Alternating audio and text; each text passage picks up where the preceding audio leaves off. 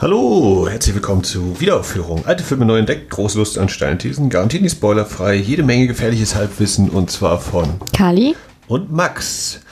Hallo, hallo. Hallo.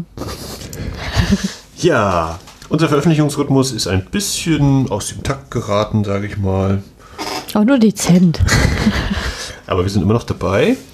Und ähm, auch heute haben wir wieder einen Film, bei dem wir in Grenzregionen vorstoßen, denn der ist verhältnismäßig jung für Wiederaufführungsverhältnisse. Wieso, von wann ist er denn? Ist aus dem Jahr 2000 offiziell. Oh, ganz knapp. ganz knapp. Ähm, um welchen Film soll es denn heute gehen? Heute geht es um Battle Royale. Ein Film, den ich schon seit einer Weile auf meiner Liste habe und auf den ich sozusagen ein bisschen gedrängt habe, würde ich mal Mhm. meinen. Ja, ich habe den schon mal gesehen. Ehrlich? Das wusste ich gar nicht. ja, ich habe da sehr präzise verschwommene Erinnerungen daran. Äh, und zwar ist das, oh Gott, wann mag das gewesen sein? 2007? Ja, ich glaube schon über zehn Jahre her. Da waren wir mit ein paar Kollegen vom Handball, haben wir eine Fahrt nach Dänemark gemacht, in so einem Ferienhaus in Merrilüst. Und irgendjemand hatte seinen Koffer mit gebrannten Filmen dabei. Das darf man ja gar nicht sagen. Das ist über zehn Jahre her. also habe ich meine Sammlung ja relativ ordentlich mit legalen Veröffentlichungen. Bei ein paar weiß ich es nicht. Auf jeden Fall ähm, haben wir dann irgendwie angefangen, Filme zu gucken.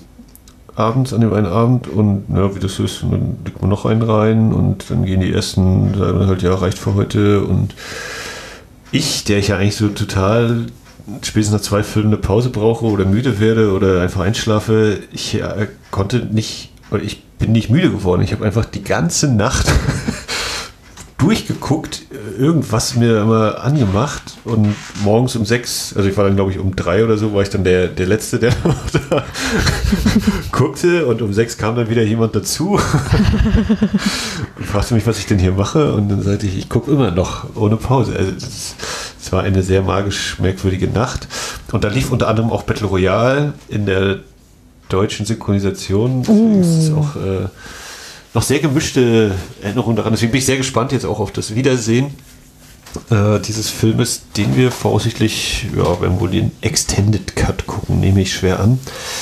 Ähm, ja, das ist so meine Geschichte dazu. Schon mal das vorweg. Bevor wir jetzt hier wieder aufführungstypisch gleich äh, Pause drücken, dann gucken wir den Film und dann direkt hinterher sprechen wir darüber. Haben wir eigentlich sonst noch irgendwas so zu erzählen? Ich glaube, wir sind einer der wenigen Podcasts, für die zum Beispiel der Start neuer Streamingdienste völlig irrelevant ist. Bis welches Streaming-Dienste starten wir auch gesehen von Disney? Ja, genau, den meinte ich vor allem. Also Apple ist ja jetzt, glaube ich, äh, schon irgendwie existent. Ehrlich? Ich habe noch nicht einmal Werbung dafür gekriegt.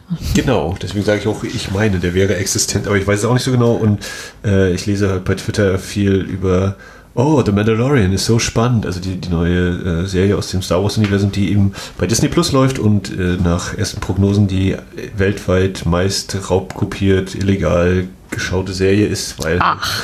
weil halt Disney Plus eben erst in Amerika und ich weiß gar nicht, Großbritannien, Niederlande auch schon ist und in Deutschland eben erst kurz vor Ostern startet am 31. März und dann gibt es halt sehr viele, die dann schreiben, ja, sowas kann man doch nicht machen, es muss zeitgleich starten, bla bla bla. Und ich denke mir halt so, ja, ich habe auch noch tausend andere Sachen zu gucken, nur abgesehen davon, dass mich der Streamingdienst an sich nicht interessiert.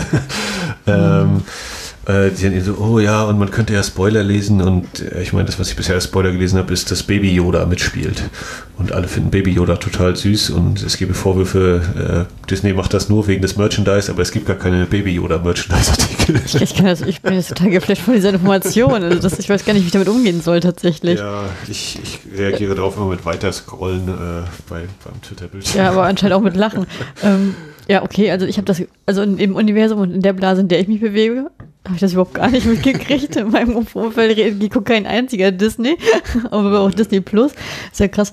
Und auch Star Wars ist bei uns auch nicht so das Thema, aber ist ja krass, wusste ich gar nicht. Also ich wusste, dass Disney irgendwann rauskommt, dass er jetzt schon draußen ist, ist ja schön. Also ich wusste gleich, als ich das erste Mal davon gehört hatte, vor ein oder zwei Jahren, dass ich da wahrscheinlich überhaupt nicht dran, also mich irgendwie gar nicht drum kümmern werde, wie es an. Jetzt ist es auch bewiesen. Ich habe mich nicht drum gekümmert oder geschert. Das war, interessiert mich nicht. Ich weiß, dass ich vor einem Jahr oder so gelesen habe, dass meiner Ansicht nach Warner Brothers mit zusammen auch noch einen Streamingdienst rausbringt. Warner Media müsste das, glaube ich, sein. Genau, mit, mit, mit HBO.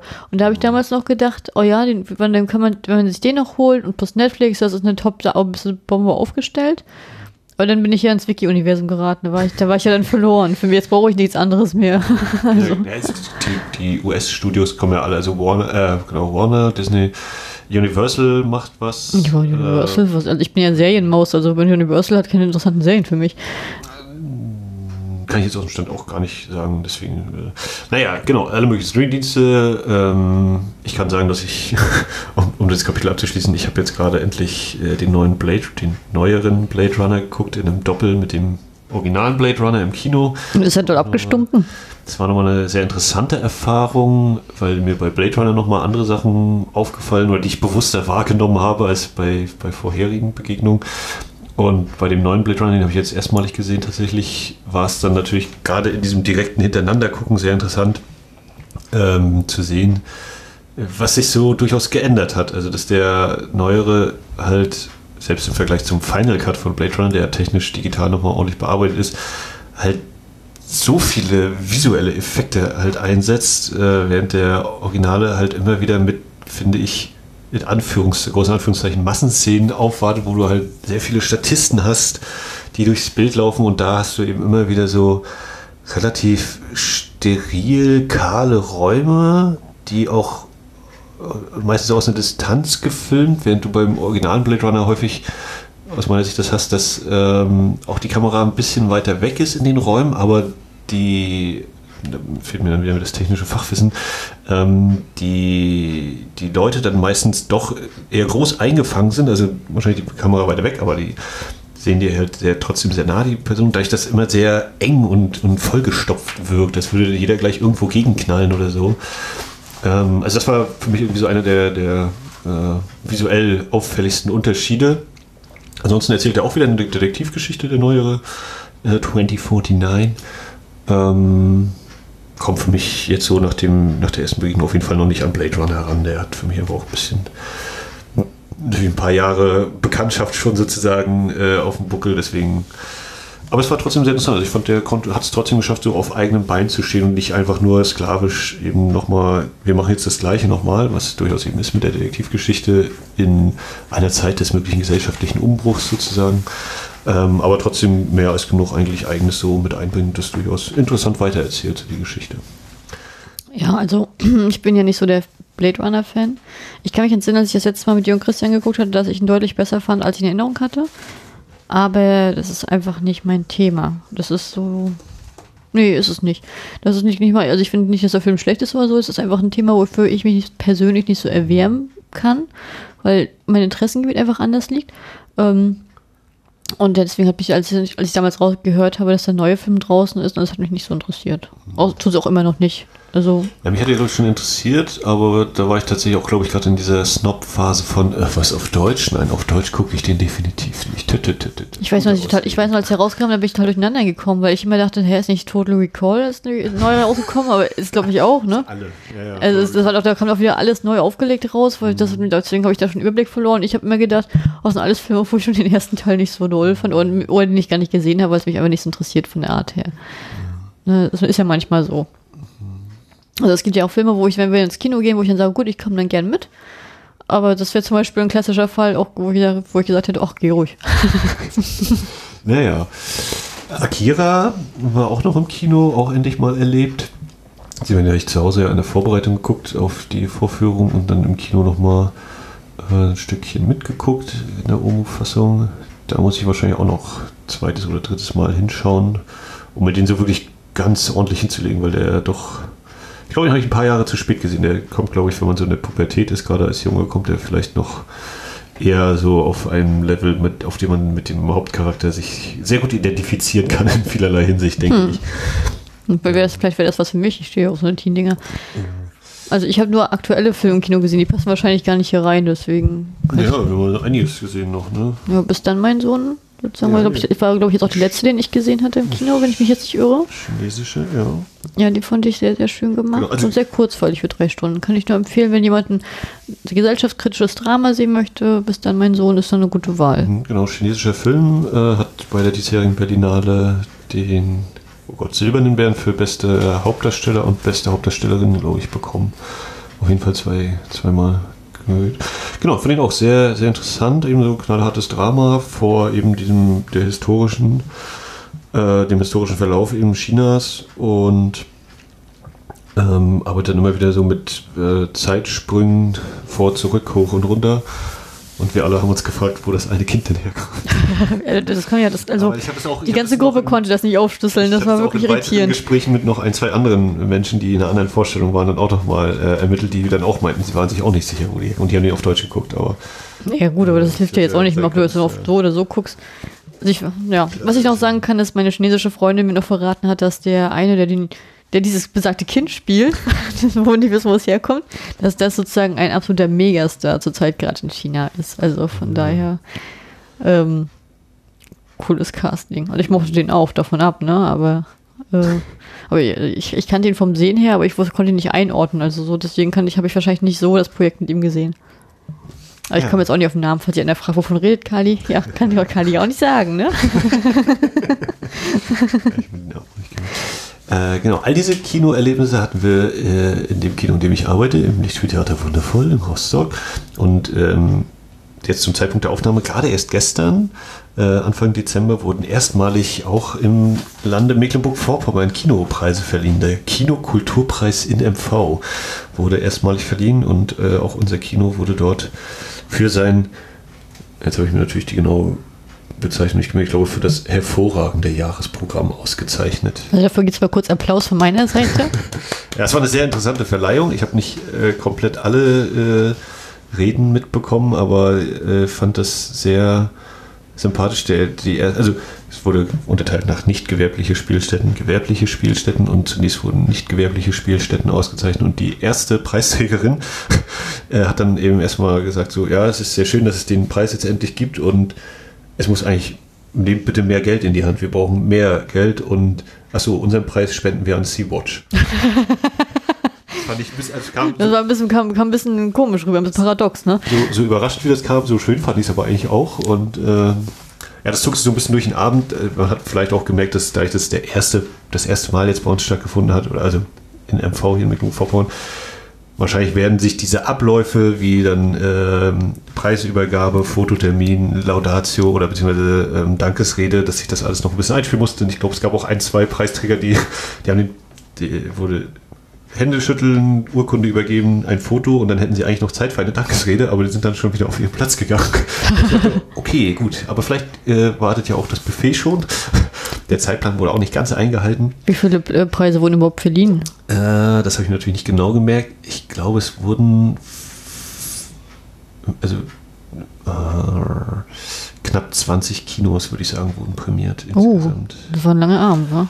Naja, also die, die, die Preise selbst, das ging dann immer relativ fix, weil die Vorgabe war irgendwie, glaube ich, maximal zwei, Sekunden, äh, zwei Minuten Dankesrede, zwei Sekunden, äh, zwei Minuten Dankesrede, was natürlich auch nicht immer äh, auf die Sekunde gepasst hat, aber das ging tatsächlich, was tatsächlich, glaube ich, den, den ursprünglichen Zeitplan, der angesetzt war, durcheinander gebracht hat, waren eher so die, die Begrüßungsreden. Aber also das muss ich mal ganz blöd fragen, aber ja. War das nur Preisverleihung oder gab es auch mal so irgendwie eine Spaß und Kurzfilm dazwischen oder irgendwie äh, eine Band oder irgendwas? Genau, es gab eine Band, die gespielt Also es ging los mit Grußworten oder beziehungsweise es ging los zum Einlass bis zum tatsächlichen Beginn der Veranstaltung wurde eine Slideshow mit Bildern der diversen Kinos, Filmclubs äh, über die Leinwand gelaufen, laufen gelassen. Dann äh, Begrüßung, die Band, ähm, wie gesagt, die ganzen Grußworte, die sich natürlich mal ein bisschen manchmal Zeitpläne sprengen. Dann ging es an die Preisverleihung. Dann gab es nochmal äh, Ausschnitte aus dem Film, der heißt Verrückt nach Kino. Ist von einer äh, Dame gedreht über eben die enthusiastischen und manchmal auch unbeirrbaren Menschen, die eine Kinoleidenschaft in sich tragen hier in Mecklenburg-Vorpommern und eben, während wir hier in Rostock ja relativ komfortabel sind, eine Stadt mit 200.000 Einwohnern ungefähr, wir haben hier äh, insgesamt vier Kinostandorte und ähm, natürlich haben, wurden hier jetzt zum Beispiel bei dem Preis auch äh, Kinos an Orten ausgezeichnet, wo 3000 Menschen wohnen, wo du auch erstmal überhaupt ein Kino auf die Beine stellen musst, sei es nun gewerblich, nicht gewerblich, ehrenamtlich oder hauptamtlich. Ähm, und das kommt wohl in diesem Film dann auch mit zum Tragen. 3000 Euro, wie, wie, kann ich mir gar nicht vorstellen. Wie, was ist denn das? Das ist ein Dorf. Was ist Bützow oder was? Ich glaube, Bützow ist tatsächlich noch ein bisschen So größer, ne? Ich habe jetzt auch nicht mehr. Also, es, Ich kann das gar nicht einschätzen oder keine Relation. ja, also zum Beispiel Neustrelitz, glaube ich, hat 10.000 Einwohner oder irgendwie so. Die wurden auch Echt, das sieht auch schon so klein aus. Naja, das ich meine, zwar so, und wir sind jetzt schon keine, im Deutschlandvergleich sind wir unter den Großstädten auch nicht so weit vorne. Wobei ich glaube, Großstadt ist auch erst ab halbe Million. Nee, aber so Großstadt wohnen wir nicht, aber wir wohnen schon in der größten Stadt im Bundesland. Also das, Ja. ist, das muss uns mal reichen, ne? So. Naja, genau, aber das war auf jeden Fall sehr schön, dass nun auch endlich, äh, also für mich persönlich wie auch, finde ich, für unsere Branche ja auch eine schöne Sache, dass es jetzt endlich auch in Mecklenburg-Vorpommern eben einen Kinopreis gibt, einen Programm, Kinopreis, Kinoprogrammpreis, meine Güte. Das kommt langsam an hier, ne? Und äh, ich hoffe natürlich auch, dass sich die Preisgelder nochmal ein bisschen in die Höhe schieben. Die eine hat er noch angebracht, ja, in Bayern wurden jetzt auch gerade die Preise verliehen. Da gab es irgendwie, ich glaube, äh, insgesamt Preisgelder in der Höhe von einer halben Million für rund 40 bis 60 ausgezeichnete Kinos. Muss ich auch nochmal nachgucken. Aber Ja, gut, ist aber das mit Bayern, Bei das war ein fieser Vergleich, ja, ne? ne? Und wir haben jetzt angefangen mit insgesamt Preisgeld 25.000 Euro. Äh, einfach nur mal die Dimension. Aber hier kommt ja immer alles so 10, 15 Jahre später an in Mecklenburg-Vorpommern. Deswegen ist das immerhin schon mal besser als nichts. Dieser Spruch, der alt, weil es auch so stimmt. So, und ähm, damit wieder der Bogen geschlagen zu Battle Royale. Wie hast du dann die Bogen geschlagen? Gar nicht. Sagen, ähm, Ich habe ja aber mir tatsächlich mal zwei, drei Stichpunkte noch gemacht, die ich auch, bevor wir jetzt den Film gucken, noch anbringen möchte. Ähm, und zwar werden wir gleich die Blu-ray des Films gucken, die ist von Cape Light erschienen. Und da prangt vorne drauf das äh, Freigabelogo der FSK, FSK ab 18, nicht zu verwechseln mit FSK 18. Das sind wichtige Unterschiede, denn FSK 18 kann man noch indizieren, während FSK ab 18 der keine Jugendfreigabe Freigabe entspricht und das heißt, der kann auch nicht mehr indiziert werden. ich habe mal eine Frage. Aber nur eine. Hast du vielleicht eine Idee oder bei deiner Recherche rausbekommen, welche Altersfreigabe der in Japan hat?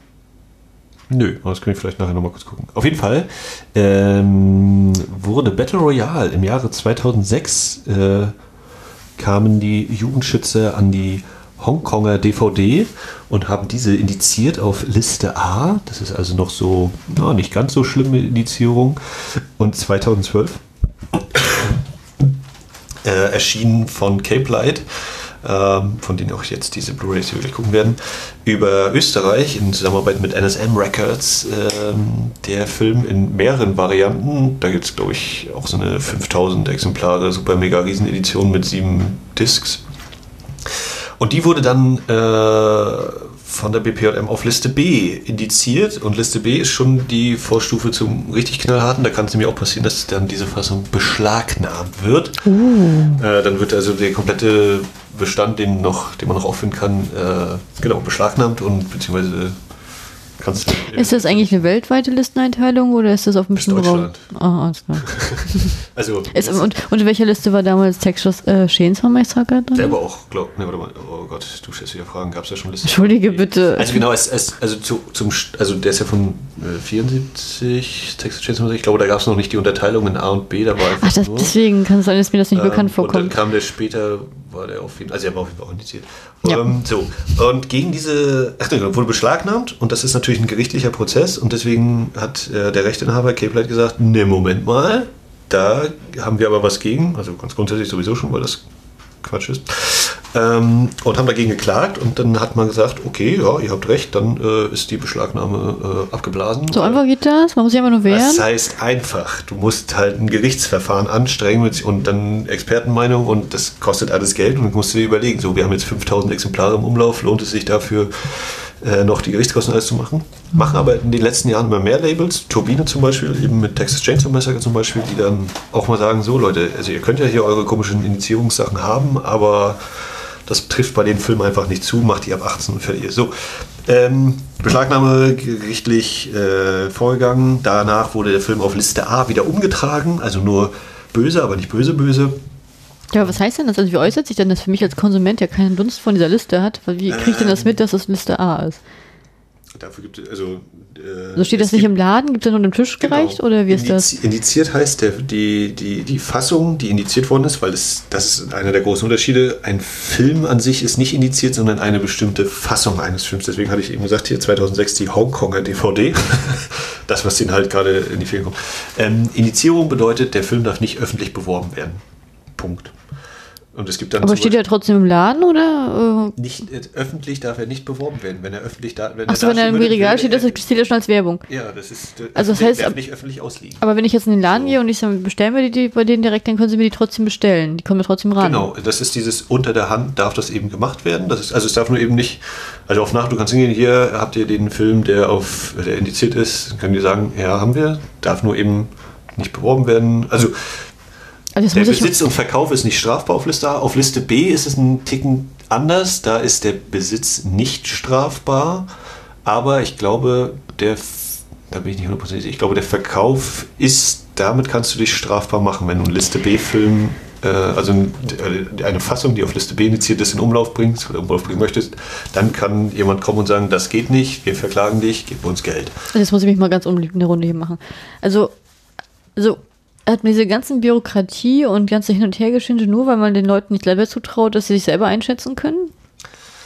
Ob sie damit klarkommen oder nicht? Also, also ich habe mir also, damals nicht auch, also ich, ich bin nicht die BPJM, ne? ich bin nicht die Bundesprüfstelle für jugendgefährdende Medien, beziehungsweise damals noch Bundesprüfstelle für jugendgefährdende Schriften, BPJS, so viel Zeit muss sein.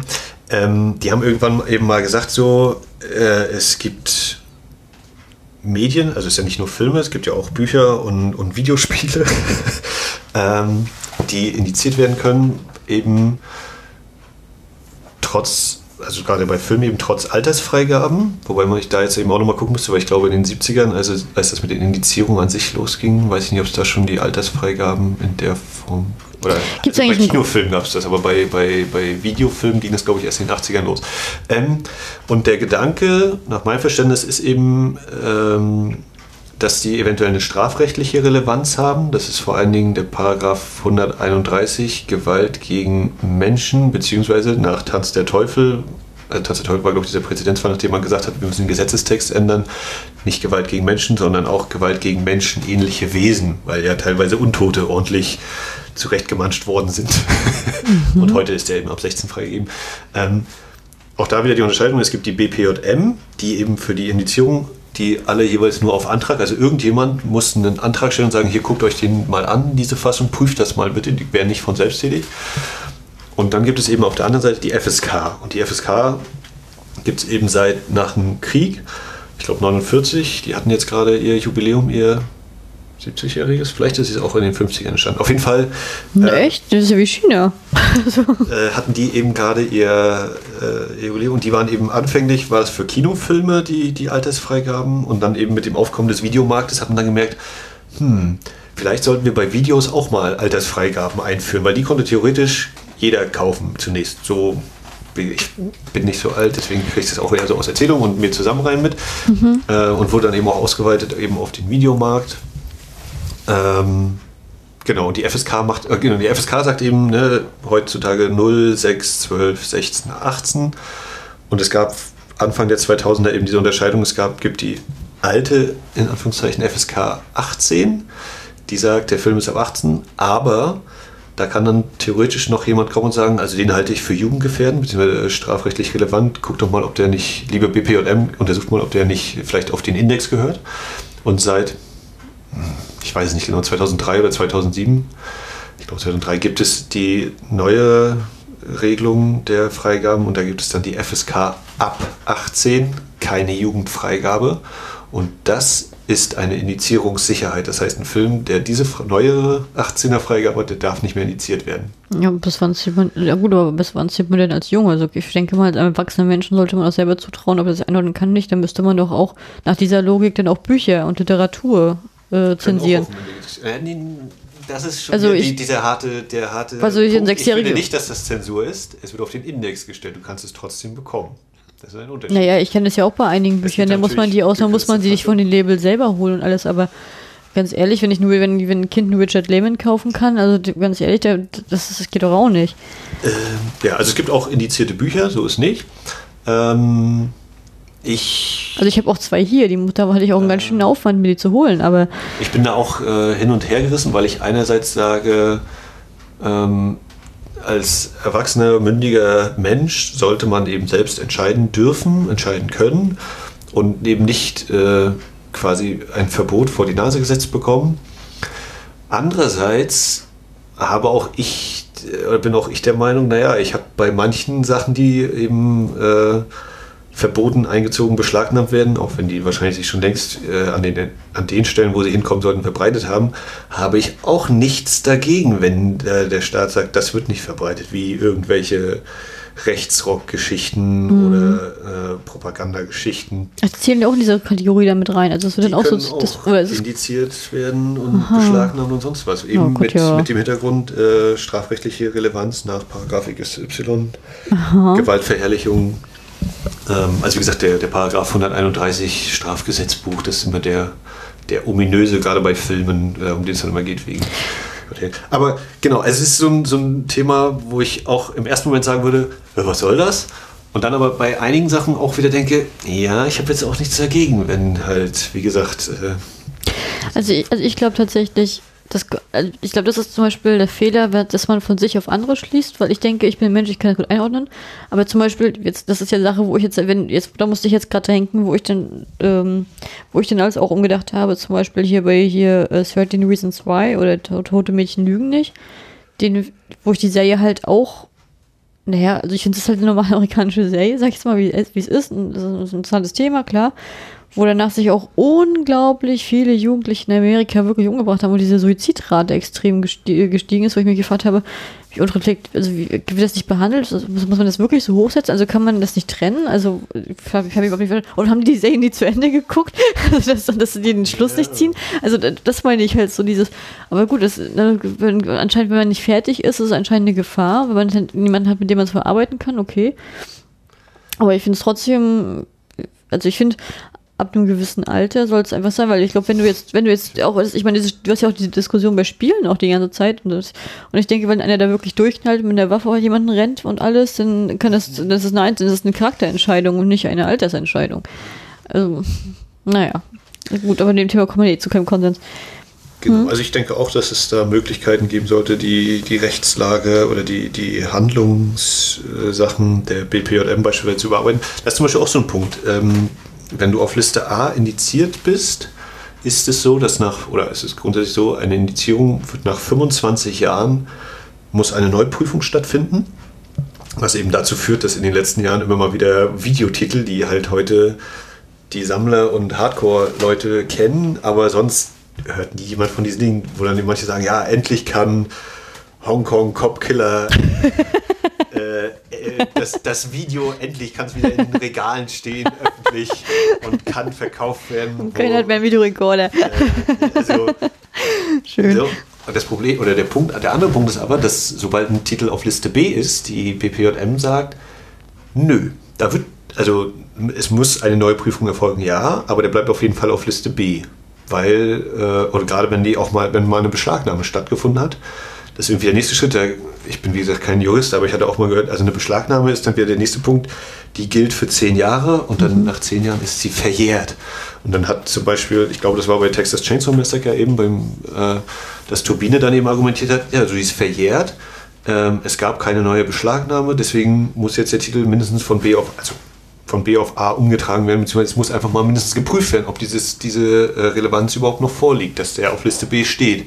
Wo die aber gesagt haben, nee, es gab eine Beschlagnahme, deswegen ist automatisch jede Neuprüfung wird auf Liste B eingetragen. Umgetragen. Aber also es ist gut möglich, dass ich hier manches jetzt ein bisschen verknappt und auch falsch äh, äußere. Ja, aber weißt aber du, so in die Richtung geht das. Aber hast du eine Idee, was der Trick dahinter war, dass sozusagen äh, jetzt unser Battle Royale von B auf A wieder gewandert ist? Also wie ja, na, die sind halt aktiv direkt, als es dazu gekommen oder es ist zunächst dazu gekommen, dass er auf Liste B indiziert worden ist und dann gab es eben ein Gerichtsverfahren, weil eine Beschlagnahme oder es gab einen Beschlagnahmebeschluss eines Amtsgerichtes, Amtsgericht Fulda, wenn ich das vorhin richtig gelesen habe.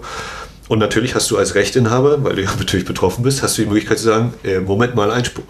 Na gut, aber du musst ja auch, auch aber du musst es ja auch begründen, weil sonst kann ja jeder kommen. Genau. Mich hätte jetzt die Nee, es kann nicht Begründung. jeder kommen, es muss der Rechte Ja, ja, aber nee, aber ich, ich, will damit, ich will damit sagen, ich will damit sagen, der muss ja auch eine Begründung haben. Kann ja nicht nur sagen, ich bin der Rechteinhaber, der muss ja auch sagen, Genau, der nee. kann auch auf jeder Liste Genau, ich, sagen, ich kann zum Beispiel erstmal gucken, womit begründen die das. Ne? Also es ist zum Beispiel, äh, ich glaube, bei, bei der Tanz der Teufel-Sache gibt es eben auch den Bericht der BPJM und da sind halt Szenen beschrieben, wo alle sagen, und das hätte ich aber auch gerne in dem Film gesehen.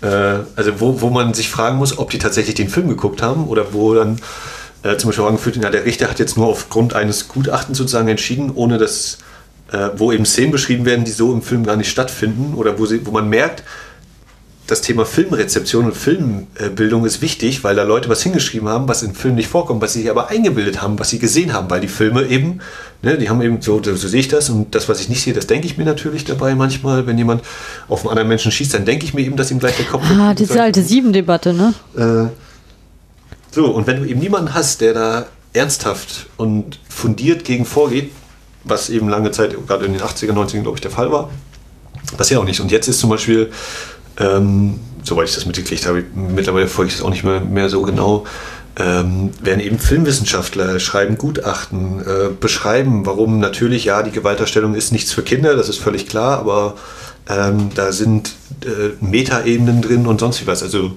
das ist von mir auch ein bisschen fantasiert, weil ich nicht genau weiß, was jetzt äh, da drin steht. Aber die kümmern sich, dass da eben Gutachten stehen und das dann eben einfach sagen kannst, so, hier, wir haben hier Leute, die wissen, worum es in Filmen geht. Die müssen ja irgendwie schon eine Ahnung haben. Also äh, sollte sozusagen die Begründung schon mal ein bisschen Gewicht haben. Und manchmal oder immer öfter führt das eben zum Erfolg. Und äh, das, das, die Liste B wird immer kleiner. Ich weiß nicht, ob sie immer kleiner wird, weil es auch immer neuere Sachen vielleicht auch mal wieder raufwandern. Aber es ist da durchaus erkennbar, dass einige Labels äh, das nicht mehr so hinnehmen, beziehungsweise eben auch anstrengen, dass ähm, frühere Entscheidungen, dass man dagegen vorgeht. Oder es dann eben so, das war glaube ich auch bei Texas Chainsaw Massacre, dass dann äh, Turbine sagen wollte, so, wir möchten jetzt von B auf A umgetragen haben und die gleichen Listenstreichung. Und dann haben die gesagt, ja, es gibt gar kein Urteil, was ihr aktuell anfechten könnt, weil die alle schon so weit zurückliegen. Das heißt, sie müssten eigentlich eine neue Veröffentlichung machen, die müsste dann vor Gericht kommen und dann erst können sie dagegen vorgehen und damit das alles Oh, das willkommen in Deutschland, also, echt. Wie gesagt, ne, das äh, kann sein, dass ich das jetzt nicht alles äh, punktgenau und juristisch fachkorrekt Ja. äh, darstelle, aber naja, Ja gut, aber ich war ganz ein ehrlich, langer, langer Weg. Deswegen hat es zum Beispiel bei Texas Chainsaw Massacre auch viele Jahre sich hingezogen und ja, heute, ja. gut, Hast du ja, denn, hast du denn deine Fassung da und auch irgendwie äh, bestellen müssen extra im Laden, dass du die kriegst? Oder was hast du für eine Fassung von Texas Chainsaw Massacre? Ich glaube, ich habe eine, die möglicherweise nicht eine offiziell lizenzierte war, Ja. die ich damals nicht wusste.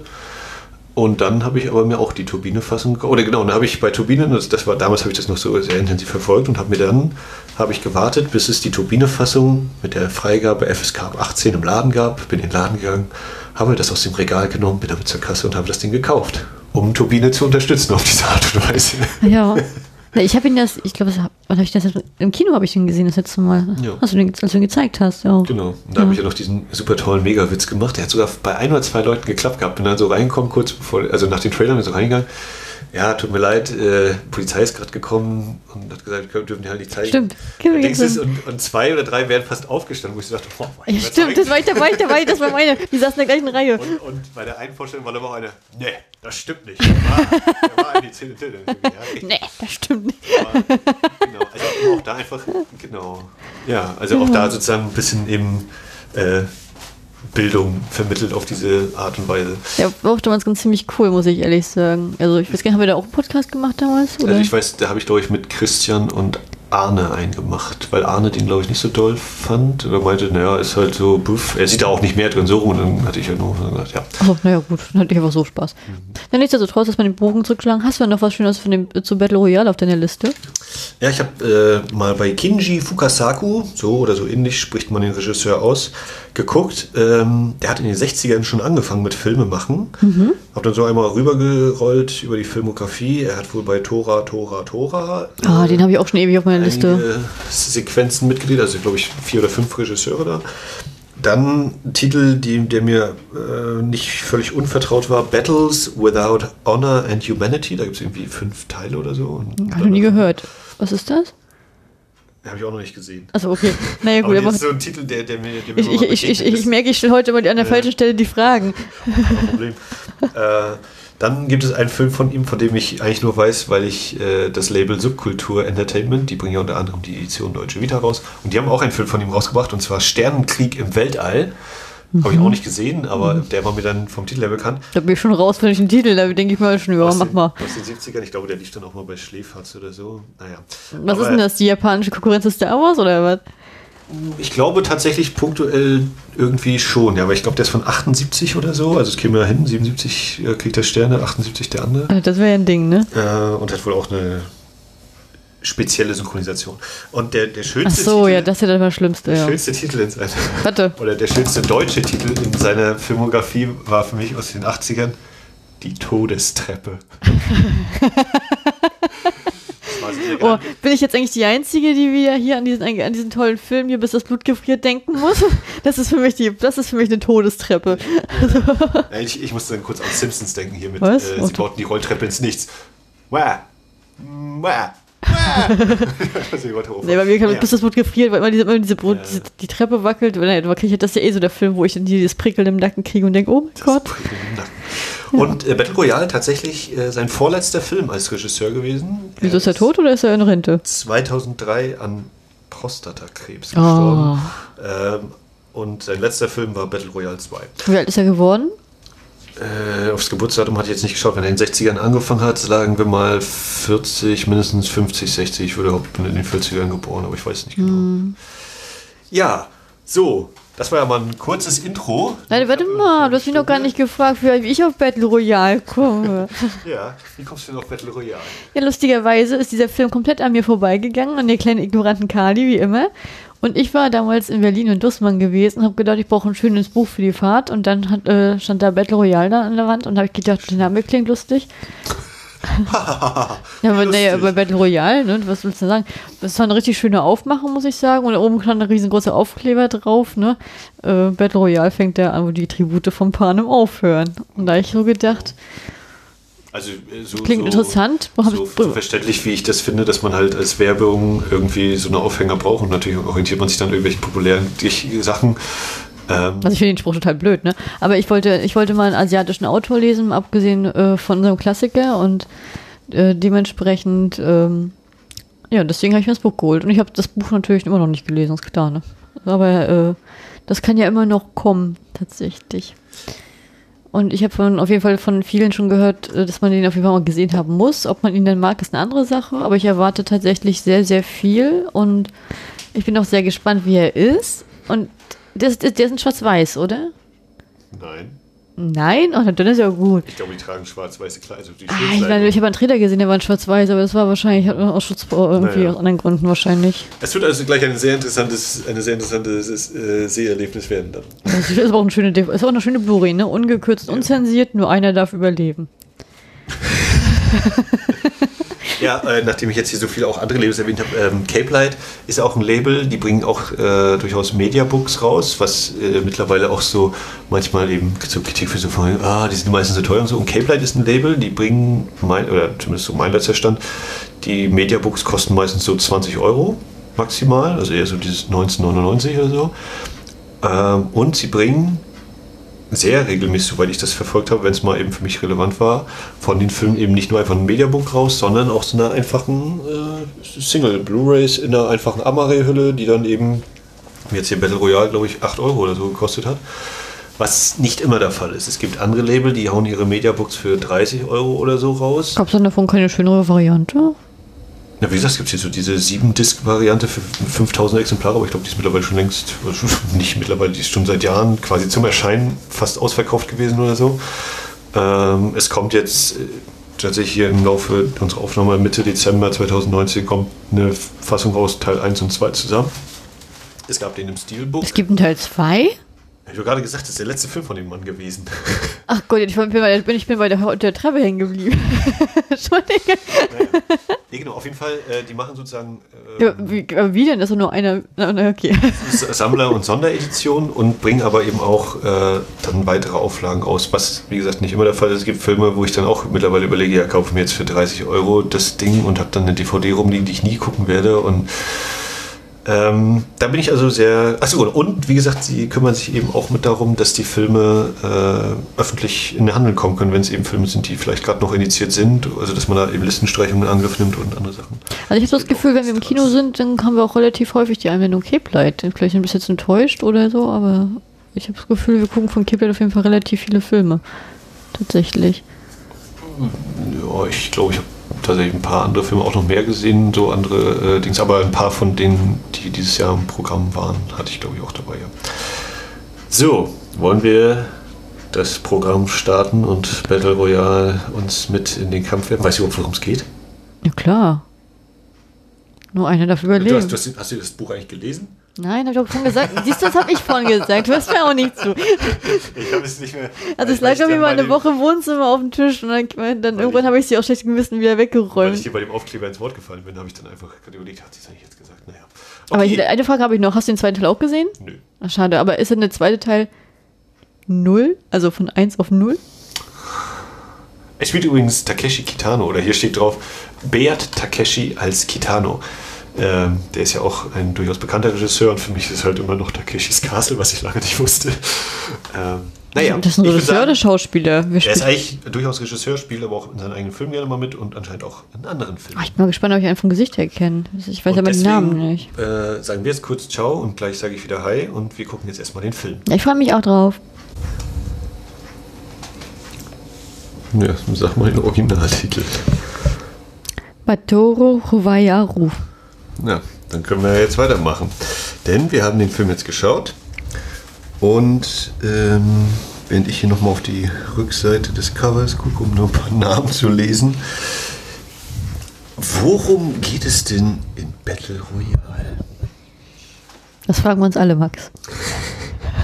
Das war jetzt mein super Vorlage, um die Inhalt, den Inhalt äh, wiederzugeben. Ach so, okay. Sag doch einfach, Kali, gib mal eine Inhaltsangabe. Ähm, ja. Also ein Stehgreif von Inhaltsangabe rausschütteln ist auch nicht meine Stärke.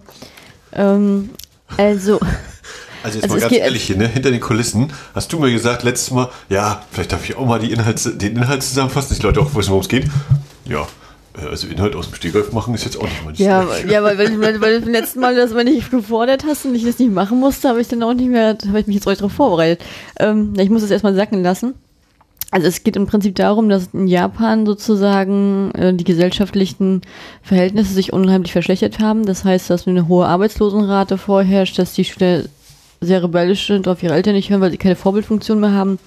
Und dementsprechend ähm, ja auch nicht mehr zur Schule gehen, weswegen sozusagen die ganze Gesellschaft äh, weiter abbaut und um sozusagen dem vorzuwirken, hat dann, äh, dann die Regierung ein Re Gesetz verabschiedet, das sogenannte Battle Royale Gesetz, um dem entgegenzuwirken. Und das zielt darauf ab, dass sozusagen per Losverfahren einmal im Jahr, äh, beim Jahrgang 9. Klasse ähm, äh, ja, eine Klasse ausgewählt wird. Ich weiß, nicht, ob, ich weiß gar nicht, ob das sozusagen aus allen Klassen, die es gibt, eine ausgewählt wird oder aus rebellischen oder nicht so vorzeigemäßigen Klassen. Ähm, und die muss dann sozusagen auf einer Insel gegeneinander kämpfen, bis sozusagen noch einer steht. So Last Man Standing Prinzip. Das, so würde ich das jetzt mal spontan äh, zusammenfassen. Jo. Wie ist das? Trifft es den Kern? Ja. Naja, ich fand es jetzt auch schwierig, das zusammenzufassen, weil gerade ich am Anfang diese Verständnisprobleme hatte, weil ich es nicht ganz gescheckt hatte, warum sozusagen dieses Gesetz jetzt genau eingeführt wurde. Deswegen fand ich diese Netzangabe jetzt auch schwer, weil dieses Problem hat sich bei mir bis zum Ende nicht wirklich gelegt. Tatsächlich. Aber ich nehme es mal so hin. Das ist halt, ist halt mal ein sehr interessantes politisches Kalkül. Ja. Ich würde einfach wieder mit dem Schlagwort Kafkaesk kommen, weil es einfach so eine völlig absurde Situation ist. Auch wir beschließen mal, 15-jährige Menschen bringen sich gegenseitig um, eine, eine aus der Runde überlebt und damit kriegen wir das Land wieder auf Kurs. What?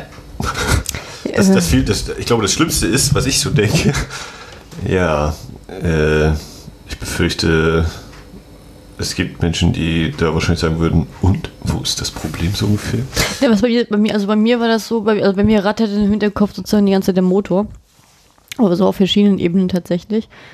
weil sich bei mir so viele, bei mir sind so viele Fragen aufgeploppt, auch im Nachhinein, wie es weitergehen kann und wie es wie die Situation das genau lösen soll, dass ich da immer noch nicht mich ganz sortiert habe tatsächlich. Deswegen stotter ich gerade so ein bisschen rum. Aber, aber ich muss sagen, also ich, ich finde, ich würde es weniger als Kafkaes beschreiben. Ich würde eher sagen, das ist klassisch japanisch. Also, also dieses überdrehte, krasse, äh, dieses extrem dystopische. Ich habe auch am Anfang so gedacht, weil die bei Battle, ihr kennt das Battle Royale Gesetz, habt zumindest mal schon gehört von, wenn ihr das so am Anfang zu denen sagt. Aber irgendwie wirken die alle so, als wenn die es nicht kennen würden. Und deswegen habe ich erst noch gedacht, naja gut, dann ist es ja wahrscheinlich so eher so eine Geheimaktion sozusagen, Regierung, um, um sozusagen die Bevölkerung zu minimieren. Aber dann habe ich wiederum gedacht, nee, am Anfang die, der Film führt ja eigentlich ein, dass die Presse darüber berichtet, wer der aktuelle Gewinner ist sozusagen. Und ja, ich, ich fand ich, ich, ich fand da waren so viele Fehler auch am Ende dabei, die ich als, als Sachen, also so kleine, so kleine Elemente, die ich als fehlerhaft empfinden würde, deswegen ich jetzt auf jeden Fall trotzdem noch richtig Bock habe, das Buch mal zu lesen. Wahrscheinlich kriege ich dann da auch die Antworten, dass die ja sozusagen jetzt alles zum Schluss ein bisschen verkürzt wurde, um das in diese Sendezeit reinzukriegen. Das ist jetzt so meine Antwort auf manche Sachen. Möchtest du diese, was du jetzt als Fehler bezeichnest, ansprechen? Oder nee, dann springe ich ja schon so weit nach vorne, ne? Also ich, ich würde fast wahrscheinlich lieber chronologisch vorgehen wollen. wir jetzt schon 40 Minuten Einführung hatten. naja, schon auch wieder naja, auch, naja, zum Beispiel, okay, jetzt komme ich wirklich ganz zum Ende. Ja, zum, also wenn zum Beispiel sozusagen das Spiel jetzt beendet erklärt ist und dann halt dann die Soldaten losgehen, ja, wir müssen die Leute identifizieren, wo ich dachte so, ja, wieso? Ich auf der ganzen Insel hast du nicht einen einzigen Soldaten gesehen, die standen halt immer nur auf dem Platz und haben die Kamera geguckt. Äh, sie alle losgelaufen, haben geguckt, ob da wirklich einer liegt. Was ist das denn? Und auf einmal sind die auf einmal alle weg. Die ganze Insel, die ganzen Soldaten sind weg, bevor sozusagen auch die letzten Leichen gefunden sind. Nur der Lehrer ist noch da. Ähm, das fand ich irgendwie befremdlich und auch irgendwie ein bisschen sinnfrei tatsächlich. Mhm. Also ich würde dazu sagen, ähm, sie wollen identifizieren oder gucken gehen, um, weil es tatsächlich jetzt um den Sieger, die Siegerin geht. Ne? Also wer hat denn nun, wer ist denn tatsächlich jetzt der Überlebende? Ja, aber auf den haben wir ja auch nicht gewartet. äh, ne, also weil, weil es jetzt tatsächlich ja darum geht, hier, wir müssen den Gewinner, die Gewinnerin äh, abholen und präsentieren und darf dann die Kamera lächeln. Ja, die wirken aber ähm, eher so, ähm. als hätten die alle die Insel verlassen. Also. Ja, bevor sie die Insel verlassen, natürlich, als sie sagen, wir müssen den identifizieren. Und dann sagt ja hier der Lehrer einfach, nö, Operation beendet. Warum immer der Lehrer das einfach so machen darf. Ja. Äh, also das ist der perfekte Job für einen Lehrer, der seinen Job hasst. Und dass sie dann, dann weg sind, äh, ja. Das ist natürlich ein bisschen also stimme ich zu, für mich war auch so der Eindruck, ja, die sind jetzt alle weg. Aber das, äh, gerade so, wie wir eben den Anfang gesehen haben, wo eben die, äh, das Mädel da, irgendein Mädel überlebt hatte, ähm, das eben, ja auch glaube ich, also ich bin mir nicht mehr sicher, aber ich würde auch sagen, von Wachkräften oder von, von Armeeleuten da äh, umhergetragen worden ist. Das kann ich also, gar nicht sagen, weil ich, ich das, das habe ich gar nicht mehr so auf dem Schirm. Weil das war so eine Sinnüberflutung mit natürlich Presse und alles, dass ich mich erstmal sortieren musste in diesem Moment und erstmal gucken musste. Äh, ich musste erst in diesem Moment erstmal in den Film reingucken, weil ich, gekommen, weil ich dachte so, jetzt bin ich gespannt, wie das hier losgeht. Aha. Und ist einmal der Presse auch wieder so extrem. Da sind doch ein bisschen Panem, aber letztendlich im Laufe des Films habe ich mich an so viele Filme erinnert gefühlt und an so viele und an, an einige Bücher, die ich gelesen hatte, erinnert gefühlt und wie viel da so eingeflossen ist oder wie viel sozusagen da auch von abgeguckt worden ist, indirekt wahrscheinlich oder das fand ich schon, das fand ich schon sehr erstaunlich. Wenn so viele Filme so reingeploppt in den Kopf, wo ich dachte, sowas kommt mir so extrem bekannt vor. Ja, sag doch mal ein paar Filme, die in den Kopf kamen. Ja, ich weiß ich, ich, kann, mich, ich, ich kann mir mal keine Titel merken, das ist ja mein Problem. Also, was habe ich am Anfang gedacht? Das muss ich mal überlegen. Also, ich habe zum Beispiel an diesen einen Deutschen gedacht, ich meine, den, der noch gar nicht so alt ist, von, ähm, ich weiß nicht, wie er heißt auf der Verfilmung von äh, dem Buch von Ödon von Harvard. Ähm, Gott, ähm, ne? Jugend ohne Gott. Ja, Jugend ohne Gott, die haben noch, ich weiß gar nicht, ich weiß schon gar nicht mehr genau, wie das genau, der Film war, ich weiß nur, dass der Film extrem anders war als das Buch und das Buch war fantastisch ja. und der Film, äh, äh. So, das, das kam mir noch an Sinn. Das habe ich gedacht, dann hatte ich mich an eine, eine japanische Serie gefühlt, durch diesen einen Charakter, der so genau so da reagiert hat. Ähm, Ich habe schon, ich habe jetzt ganzen Film überlegt, wie die Serie heißt. Da komme ich definitiv nicht drauf. Also da, da, da habe ich nicht mal eine Idee mehr, wie das sein könnte. Aber, aber, aber das war auf jeden Fall noch drin, denn halt allgemein auf diesem Stereo, denn natürlich Tribute von Panem drängt sich natürlich extremst auf. Vor allen Dingen auch in diesen, auch in der Inszenierung tatsächlich bei Tribute von Panem, ne, die auch in der Schlucht sich verstecken, das Pärchen. Das war ja bei, bei Panem auch mit drin im ersten Teil. Äh, das fand ich auf jeden Fall sehr, sehr ähnlich konstruiert. Da war ich halt sehr überrascht. Das war noch mit drin. Den, oh, das, das, das, das hätte ich mal mitschreiben naja, sollen. Das war, ich immer, es kam immer zu wieder was, immer wieder mhm. was bei mir rein. Ich, fällt mir vielleicht noch rein. Ich muss so. ein paar Mal an Jurassic Park denken, einfach nur weil auf irgendeiner Insel, die äh, tolle Landschaft hat, mal vereinzelt Menschen rumlaufen. okay, es gab keine Dinos. Äh. Ähm, ja, was, was war denn eigentlich so deine, deine Erwartungshaltung? Und also du hast ihn jetzt zum ersten Mal gesehen. Ich habe ja noch so aus meinen letzten hinteren Ecken zusammengekramt, äh, was, was ich noch so von, von der ersten Begegnung im Kopf habe. Ja, tatsächlich ist der Film anders, als ich erwartet habe. Ähm, denn aber? Schwarz-Weiß-Film.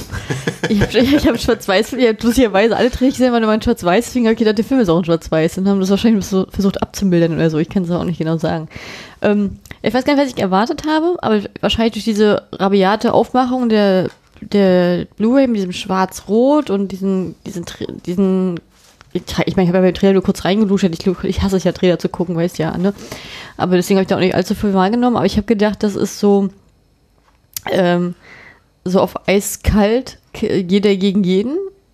Ich, das klingt jetzt doof, wenn ich das sage, weil das ja, ist ja im Prinzip so.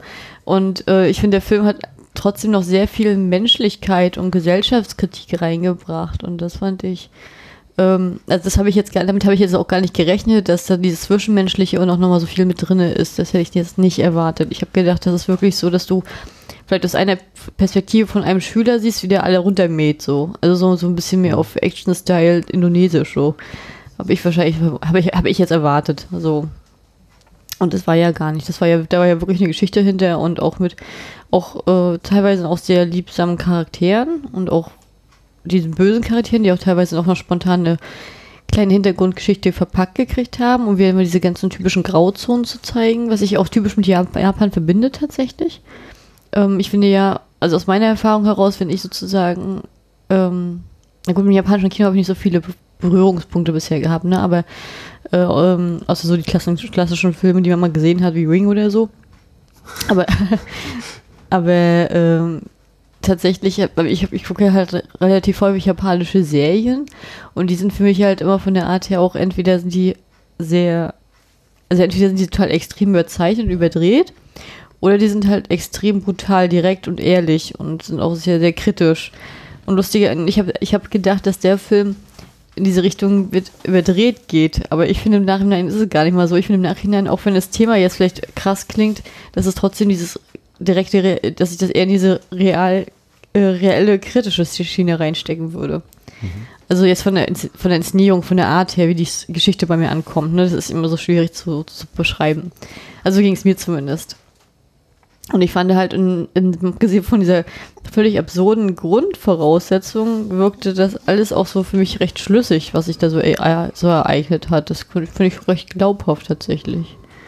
Das ist ja dieses Herr der Fliegen-Prinzip, ne? An Herr der Fliegen habe ich auch erinnert. So, das, das, mhm. kommt auch noch mit rein.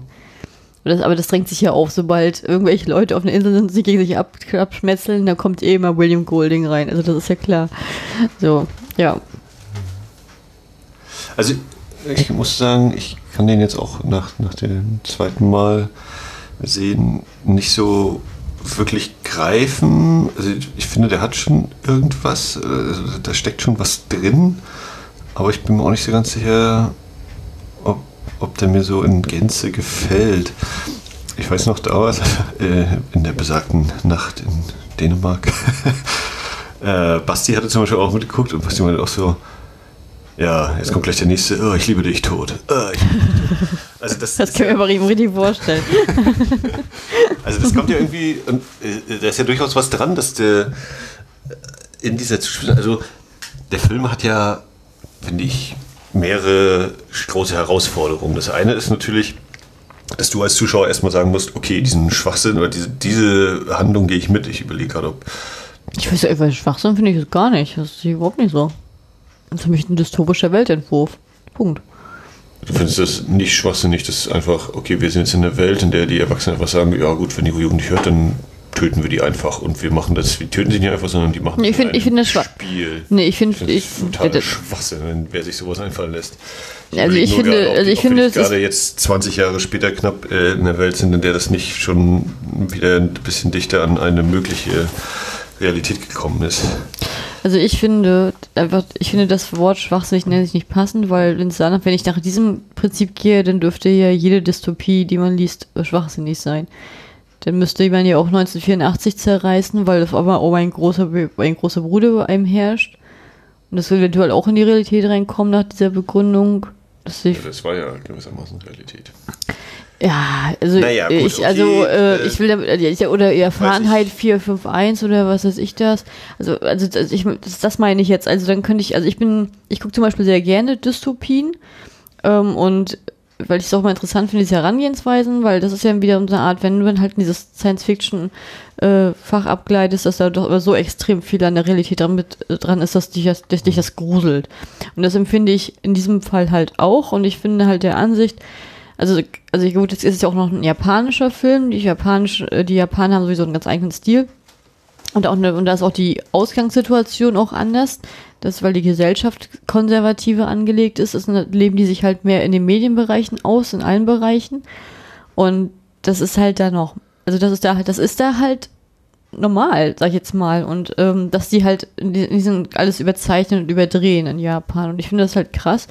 Deswegen finde ich es auch krass, wie viel Gesellschafts Kritik, also wie viel, wie viel da drin ist, wenn man so ein bisschen sich mit der japanischen Gesellschaft beschäftigt ähm, oder so ein bisschen, ja doch, sich da, doch wenn man sich damit beschäftigt, dann, dann fallen damit so viele Sachen auf, äh, also sagen wir mal so, die, die, mir sind jetzt ganz viele Sachen aufgefallen mit dem aktuellen Gesellschaftssystem, was da so drin ist, was ich vielleicht, wenn ich vor einem Jahr oder vor zwei Jahren oder vor fünf Jahren diesen Film gesehen dass mir das nie aufgefallen wäre, weil ich mich mit Japan gar nicht auseinandergesetzt habe. So.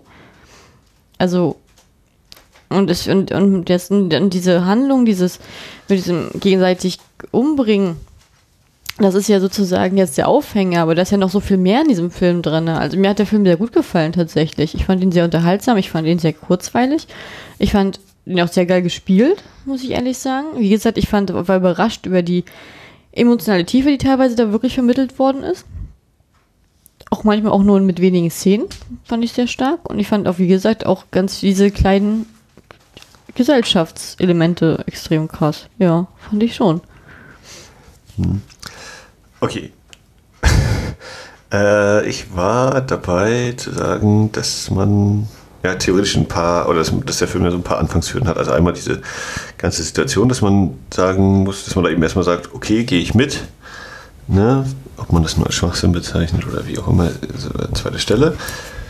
Ähm, dann hat dann das, das äh, Charakterproblem, würde ich jetzt mal sagen, weil du ja theoretisch äh, 40, eine Klasse von 40 Schülern, den Lehrer und noch zwei Sonderlinge hast, die du quasi eigentlich vorstellen musst. Und ideal, oder eine Variante, mit der ich ja groß geworden bin, oder viele Menschen, ist, dass man irgendwie eine Hauptfigur und oder zwei Hauptfiguren hat und mit denen dann meistens irgendwie so eine stärkere Bindung aufbaut und dann diese Reise durch den Film, die Welten im Film mitmacht.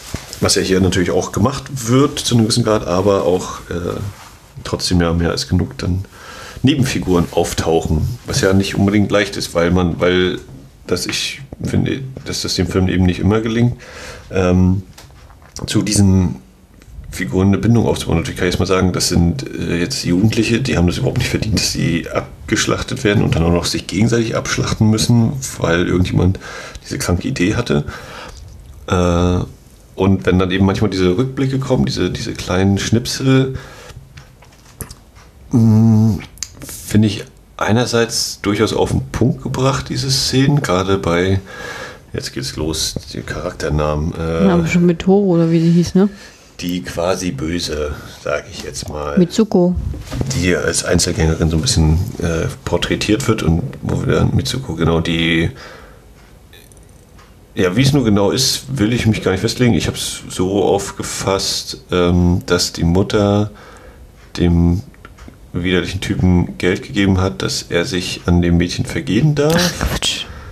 Wie hast du, beschreib du mal deine Wahrnehmung? Weil, also sie, sie lag ja da, hatte so viel Geld da neben sich liegen. Ja, genau. Hat sie abgefüllt irgendwie. Ja, aber der, der, der, hat doch nicht den Freier bezahlt, dass er sein, dass er die Tochter vernascht. Also das ist, das, das, ähm, ich habe das so verstanden, dass die Mutter als diese Arbeitslosigkeit zum Opfer gefallen ist, auch mhm. mit und dann, äh, dementsprechend am unteren Hunger, am Hungersuch nagt. Und in der Verzweiflung hat sie halt ihr sozusagen die Jungfräulichkeit ihrer Tochter verkauft. Mhm. Also okay. damit, damit äh, sie halt überleben kann. Deswegen hat sie auch gesagt, bitte halte durch. Ja, okay, also auf jeden Fall habe ich so gedacht, ähm, was das für ein widerlicher Typ ist, auf jeden Fall. Also, ja, genau. Also diese Szene einerseits äh, eben sehr prägnant und durchaus gut auf den Punkt gebracht, so diese so als kleine Episode. Überlege halt, ob mir das so ausreicht. Ich meine, andererseits, ich habe jetzt natürlich auch keine bessere Idee. Zum Glück schreibe ich keine Drehbücher. Ähm, Vielleicht war das jetzt auch das falsche Beispiel, weil das ist so ein gutes Beispiel für, eine, für eine gelungene Episode. Aber manchmal auch so, dass du, ja, also bringt mir jetzt dieser Rückblick irgendwie so viel und natürlich so das, das Basketballspiel, was so überwiegend als das verbindende Element äh, dieser Schulklasse noch dargestellt wird. Ähm, gegenüber dem, also in kurz und, und sehr eben äh, eingedampft auf diesen einen Spielzug, der anscheinend das Spiel entschieden hat. Äh, und dem gegenüber dann eben natürlich diese lange Phase dieses äh, tödlichen Battle Royals. Ja, und, und natürlich bleibt trotzdem am Ende irgendwie ja diese Frage so, okay, und jetzt habe ich das gesehen, aber was, was bringt mir das eigentlich? Also vorher habe ich gedacht, ja, Kinder töten ist jetzt nicht geil, aber das denke ich hinterher auch. Und also, also das denke ich auch, dass es nicht geil ist, ja. Also, also ich möchte auch nicht, dass das Realität hast wird. Du, hast du denn jetzt nach diesem Film, hast du gesagt, so hm, zeigt er in Anführungszeichen nur, äh, großen Anführungszeichen, nur Problemstellen auf oder äh, übertreibt oder leitet eben aus möglichen äh, Problemstellen in der Übertreibung eben äh, die, die dystopischen Sachen ab oder bietet er auch irgendeine Form von Lösungsansatz? Das ist witzig, weil ich. In Anführungszeichen besser werden kann, weil man dann natürlich erstmal fragen muss, was muss denn eigentlich besser werden? Der, der, Witz an der Sache ist tatsächlich, dass wir uns, glaube ich, auf zwei komplett unterschiedliche Bereiche konzentriert haben. Ich glaube, du, du, wenn ich das richtig verstehe, hast du dich jetzt vor allen Dingen auf diesen Bereich fokussiert, diese Haupthandlung, nur ne, dieser, mit dieser Grundlage. Und ich bei mir hat es die ganze Zeit gerattert mit diesen ganzen gesellschaftskritischen Elementen. Und naja, die sind ja nun mal Teil der Handlung. Also. Nee, ich meine mit der Realität, wie die Realität da reinspielt. Ja. Also das mein, also, also ich, ich, ich gebe dir mal ein Beispiel, dass du mal weißt, was in meinem Kopf vorgegangen ist. Ähm, zum Beispiel die Tatsache hier mit dem äh, mit der hohen Arbeitslosigkeit mhm. ähm, und äh, und mit der mit den, und mit der Jugend, dass sie das, das als Beispiel jetzt mal. Japan ist ein Land, wo es eine Schande ist, wenn du nur Teilzeitarbeiter bist, dann bist du schon ganz schief angeguckt, das ist nichts wert. In Japan, in Japan ist ein Land mit der geringsten, es gibt Länder mit der geringsten Arbeitslosigkeitsrate auf der Welt. Weil wirklich alle arbeiten und die arbeiten halt auch hart, deswegen gibt es ja auch diesen Begriff für diese Bearbeitung. Denn es ist gleichzeitig so, dass seit, glaube ich, seit ein bisschen mehr als 20 Jahren, dass es ein akutes Problem in Japan ist, dass Japan Land ist wie kaum eins auf der Welt, wo das Verhältnis von alten Leuten und der Jugend so extrem auseinandergrätscht, dass es wirklich eine, eine, eine umgedrehte Pyramide ist, dass die, dass die japanische Gesellschaft langsam in wirkliche Bedroh Bedroh also Bedrängnis auch gerät und wie bedrohlich das eigentlich ist. Und also die Tatsache sozusagen, dass in dieser Film, dass dann genau dargestellt wird, dass man halt sozusagen die Jugend eliminiert, obwohl genau das zu dieser Zeit ein großes als das große Problem voraufgekommen ist, das finde ich extrem spannend, dass das sozusagen genau ins Gegenteil verkehrt wurde in diesem Film. Also das war zum Beispiel für mich ein Bereich. Oder die Tat, das, darüber habe ich nachgedacht. Oder ich habe darüber nachgedacht, mit dem, mit, mit dem Militär. Das, das, das, eigentlich darf Japan ja gar kein Militär, hat, hat ja offiziell darf es ja kein Militär haben. Es hat es ist mittlerweile als eines mit der, ich glaube, das fünfgrößte äh, Heer oder so auf der Welt. Lustigerweise. Und die dürfen halt, steht aber nicht in der also es ist halt in der Verfassung eigentlich nicht drin, eigentlich dürfen sie es nicht, eigentlich ist es eigentlich so eine Sache für sich. Das ist aber nur mit Friedenseinsätzen und bla bla, so, ne? Und dass sie das nicht haben können und wie stark präsent in diesem Film dieses Militär war. Das finde ich, das fand ich unglaublich erstaunlich und dass es halt immer wieder da war. Und ähm, also, also auch mit dieser Brutalität darüber habe ich, also ich muss halt wirklich über diese, also die, ich habe die ganze Zeit halt darüber nachgedacht, was, wie, die, wie der Ist-Zustand in Japan ist und wie das sozusagen transformiert wird. Das war, das hat mich eigentlich mehr beschäftigt, als jetzt die Tatsache, dass die da sozusagen ja, sich da gegenseitig so wegballern, sag ich jetzt mal. Also das, also das war für mich eine Sache, die ich unglaublich erstaunlich fand. Ich fand auch auch mit der, also das habe darüber habe ich nachgedacht. Mhm. Oder dass die Klassengrößen wirklich so groß sind tatsächlich teilweise. Und das finde also und diese, also dass es halt auch so, so doch ein Abdruck auch mit drinne ist und alles und also ich würde mal ganz kurz einschieben, Ja. dafür kenne ich mich dann auch zu wenig aus eben in der japanischen Gesellschaft. Also ich hätte so, okay.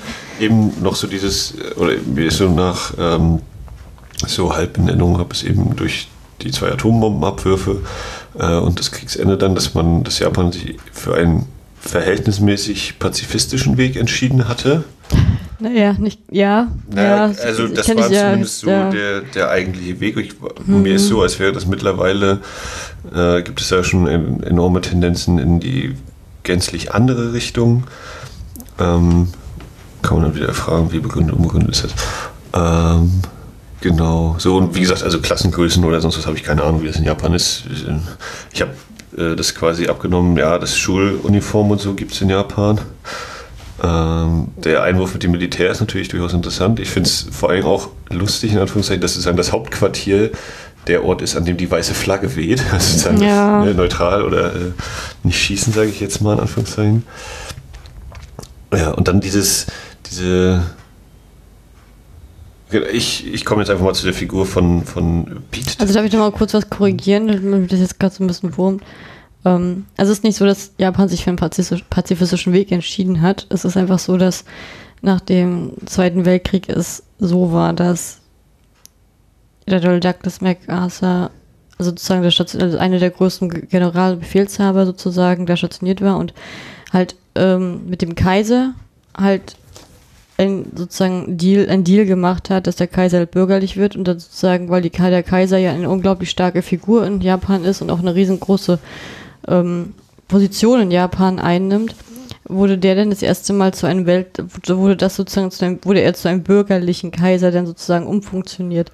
Und und sozusagen und der Deal dafür war, dass sozusagen er Kaiser bleiben darf und das war natürlich das Ende halt sozusagen auch sich dafür einsetzt, dass die Gesellschaft pazifiert wird. Und die Vor und die Tatsache, dass, dass Japan kein eigenes Heer haben darf, ist in der Verfassung festgeschrieben, an der die Japaner nicht mitgearbeitet haben, sondern dass sie aus einem meiner Ansicht nach, glaube ich, zwölfköpfigen Kom Komitee vom Großteil aus Amerikanern äh, geschrieben wurde in einer zehntägigen ich meine, so zehntägigen äh, Session, wo, es- wo die sich dann aus der Bibliothek alle möglichen Verfassungen geliehen haben. Dann die, die, also ohne Witz, das ist wirklich wahr. Äh, Die ganze äh, äh, ja, Verfassungen da gelesen haben, um sich eine Vorlage zu haben. Dann haben die diese Verfassung geschrieben und dann wurde die sozusagen im neu einberufenen japanischen Parlament, wurde das dann angenommen und verabschiedet. Und die durften halt kein Militär haben. Das ist halt. Und die haben halt auch offiziell kein eigenes Militär tatsächlich, also offiziell. Und das kam halt so zu, dass sie nachher nach, dann gab es nachher sozusagen eine Art Hilfstruppen. Das ist ja sozusagen jetzt das aktuelle Militär. Das ist aber ähm, offiziell heißt das aber anders. Weiß ich aber nicht genau. Also kann ich jetzt auch nicht sagen wie. Und die wurden dann sollen sind, ähm, sind eigentlich für sind auch nicht für die für Landesverteidigung gedacht. Die sind für Hilfseinsätze wie zum Beispiel mit der UN oder wenn andere Länder sind. Und dadurch, dass die halt Bündnispartner waren hier mit äh, den USA halt sind, mussten sie halt öfter mal helfen, gerade am Kalten Krieg, dass das Ganze nicht so, obwohl, obwohl die USA mit und anderen die Regeln aufgestellt haben, sich selber nicht daran halten konnten. So, das ist äh, der Punkt. Und jetzt in den letzten Jahren hat sich das extrem halt aufgebaut mit dem Militär, aber man muss auch sagen, dass die japanische, also die japanischen Soldaten wirklich extrem aktiv sind bei ähm, bei Katastrophenbekämpfung, Blauhelm-Einsätzen. Also da sind die auch wirklich sehr, sehr stark dabei. Und ich sehe jetzt selber keine kriegerischen Tendenzen in Japan, aber man darf ja nicht vergessen, dass Japan ja auch sozusagen auch China vor der Tür hat aktuell, ne? Und äh, das kann man schon vorstellen, dass man, wenn man das in, wenn man das so sieht und die Entwicklung da sieht, dass man dann auf jeden Fall schon was haben möchte tatsächlich. Aber das wollte ich nur mal kurz eingeschoben haben, dass das so halt von der Regelung ist. Nee, genau. Ich wollte jetzt, äh, würde zu der Lehrerfigur gerne kommen. Ähm, weil ich das durchaus interessant fand, dass ich überlege tatsächlich, was jetzt gerade wieder die allerersten Bilder eigentlich waren von dem Film. War das tatsächlich direkt sozusagen das Ende des Spiels davor mit der Pressefrau? Naja, auf jeden Fall sind wir dann mal im Klassenraum und da steht er ja mit, da ist er ja im Anzug da, ne? Genau.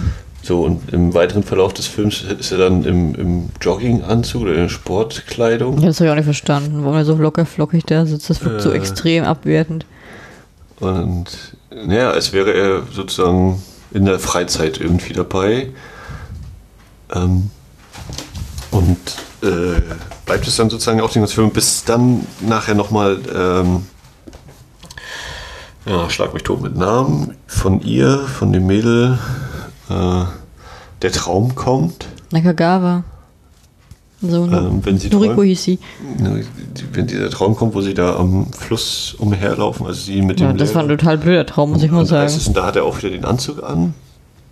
Und dann gibt es nochmal eben, wenn das die Operation beendet ist, äh, geht äh, Takeshi nochmal nach draußen und ja, weiß ich nicht, gibt es da tatsächliche Lautsprecher, dass da eben diese Ansage ist und er, als würde er eben Sportunterricht vormachen. Und jetzt überlege ich gerade, jetzt kommt mir in dieser Sekunde nämlich der Gedanke, damit hätte man ja eigentlich wieder eine Verbindung zu dieser Basketballszene, weil er eben in der Sportkleidung äh, sozusagen da ist und wir haben ja dieses Basketballspiel, was immer wieder aufgegriffen wird. Und der da dann vielleicht es doch eine Verbindung zwischen den geben könnte, zwischen der Klasse und dem Lehrer. Ähm, und in dem Fall wäre der Lehrer könnte eben dazugehören, weil er anscheinend auch irgendwie sportliche Sachen mag, aber er ist ja da ausgeschlossen aus dieser Gemeinschaft, weil er da nicht im Bild auftaucht. Also vielleicht, dass äh, Sport ein verbindendes Element sein könnte. Jetzt ist natürlich die Frage, oder vielleicht auch der Punkt, naja, vielleicht begreift er Sport auch falsch, weil er das Ganze ja als Spiel ansieht. Ähm, was ich für zynisch halte, das als Spiel zu bezeichnen. Ja, das ist halt die Frage, ne, ob das Battle Royale auf der, auf wirklich auf die, auf diese Jagd bezogen ist oder ob das vielleicht sogar auf das, auf das Basketballspiel so bezogen ist. Also das ist halt die Frage. Ist, ist Battle Also- Royale ein feststehender Begriff? Ist das, äh, also hat das auch irgendwie so eine Bedeutung? Also ich, also wenn ich jetzt die Worte Battle und Royale sozusagen zusammennehme, also ich, ich, ich, ich sehe in dieser in der ganzen Entwicklung nichts Royales, sag ich es mal ganz simpel. es ist die, die königliche oder die, die adelige Schlacht oder die. ja, sehe ich, da, sehe ich darin nicht. Aber es ist eigentlich ein interessanter Punkt, ne? wenn, wenn, du, wenn man das jetzt eigentlich gleichsetzt, sozusagen dieses sich gegenseitig abschlachten als ein Spiel und dann eben mal das Basketballspiel, dann hast du eben einmal das Spiel, was verbindet, der Basketball oder das Basketballspiel. Zumindest die, diejenigen, die in der gleichen Mannschaft sind. Natürlich hast du natürlich die andere Mannschaft den Gegner, aber den tötest du ja nicht. Äh, Man besiegt ihn ja, aber das kann töten. Und bei dem anderen Spiel hast du höchstens mal eine zeitweise Allianz oder Verbindung, weil am Ende ja nur eine Person gewinnen darf, also nicht die Gemeinschaft. Es ist nicht vorgesehen, dass eine Gemeinschaft gewinnt, sondern eine Einzelfigur. Und das äh, ist ja noch wieder im völligen Kontrast. Ist eigentlich gar nicht so. Ja, vielleicht äh, erschließt sich mir jetzt ein bisschen mehr der Film. Oder etwas, was mir sinnhaft erscheint an diesen Szenen im Film. Ja. Macht, macht, und diese Erkenntnis, äh, äh, macht den Film jetzt sympathischer für dich? Oder? Naja, er zeigt zumindest, oder es würde dann bedeuten, so wie ich ja die, dieses Battle Royale völlig äh, völliger Quatsch finde. Ich meine, du hast noch mit dazu gebracht, dass es ja in der tatsächlichen Gesellschaft noch viel äh, schlimmere Folgen haben muss, weil ja dann hat man gar keine Jugend mehr, die irgendwie nachkommt und jetzt nur noch die Alten und die, die Bevölkerungspyramide, äh, wie gesagt, steht sowieso schon völlig Kopf. Also die ist wirklich, also die ist unter- wirklich ist also krass unter da, ist diesem- wirklich. Das ist also unter diesem Aspekt sowieso völlig, äh, schon, schon völlig widersinnig wäre, sowas zu machen.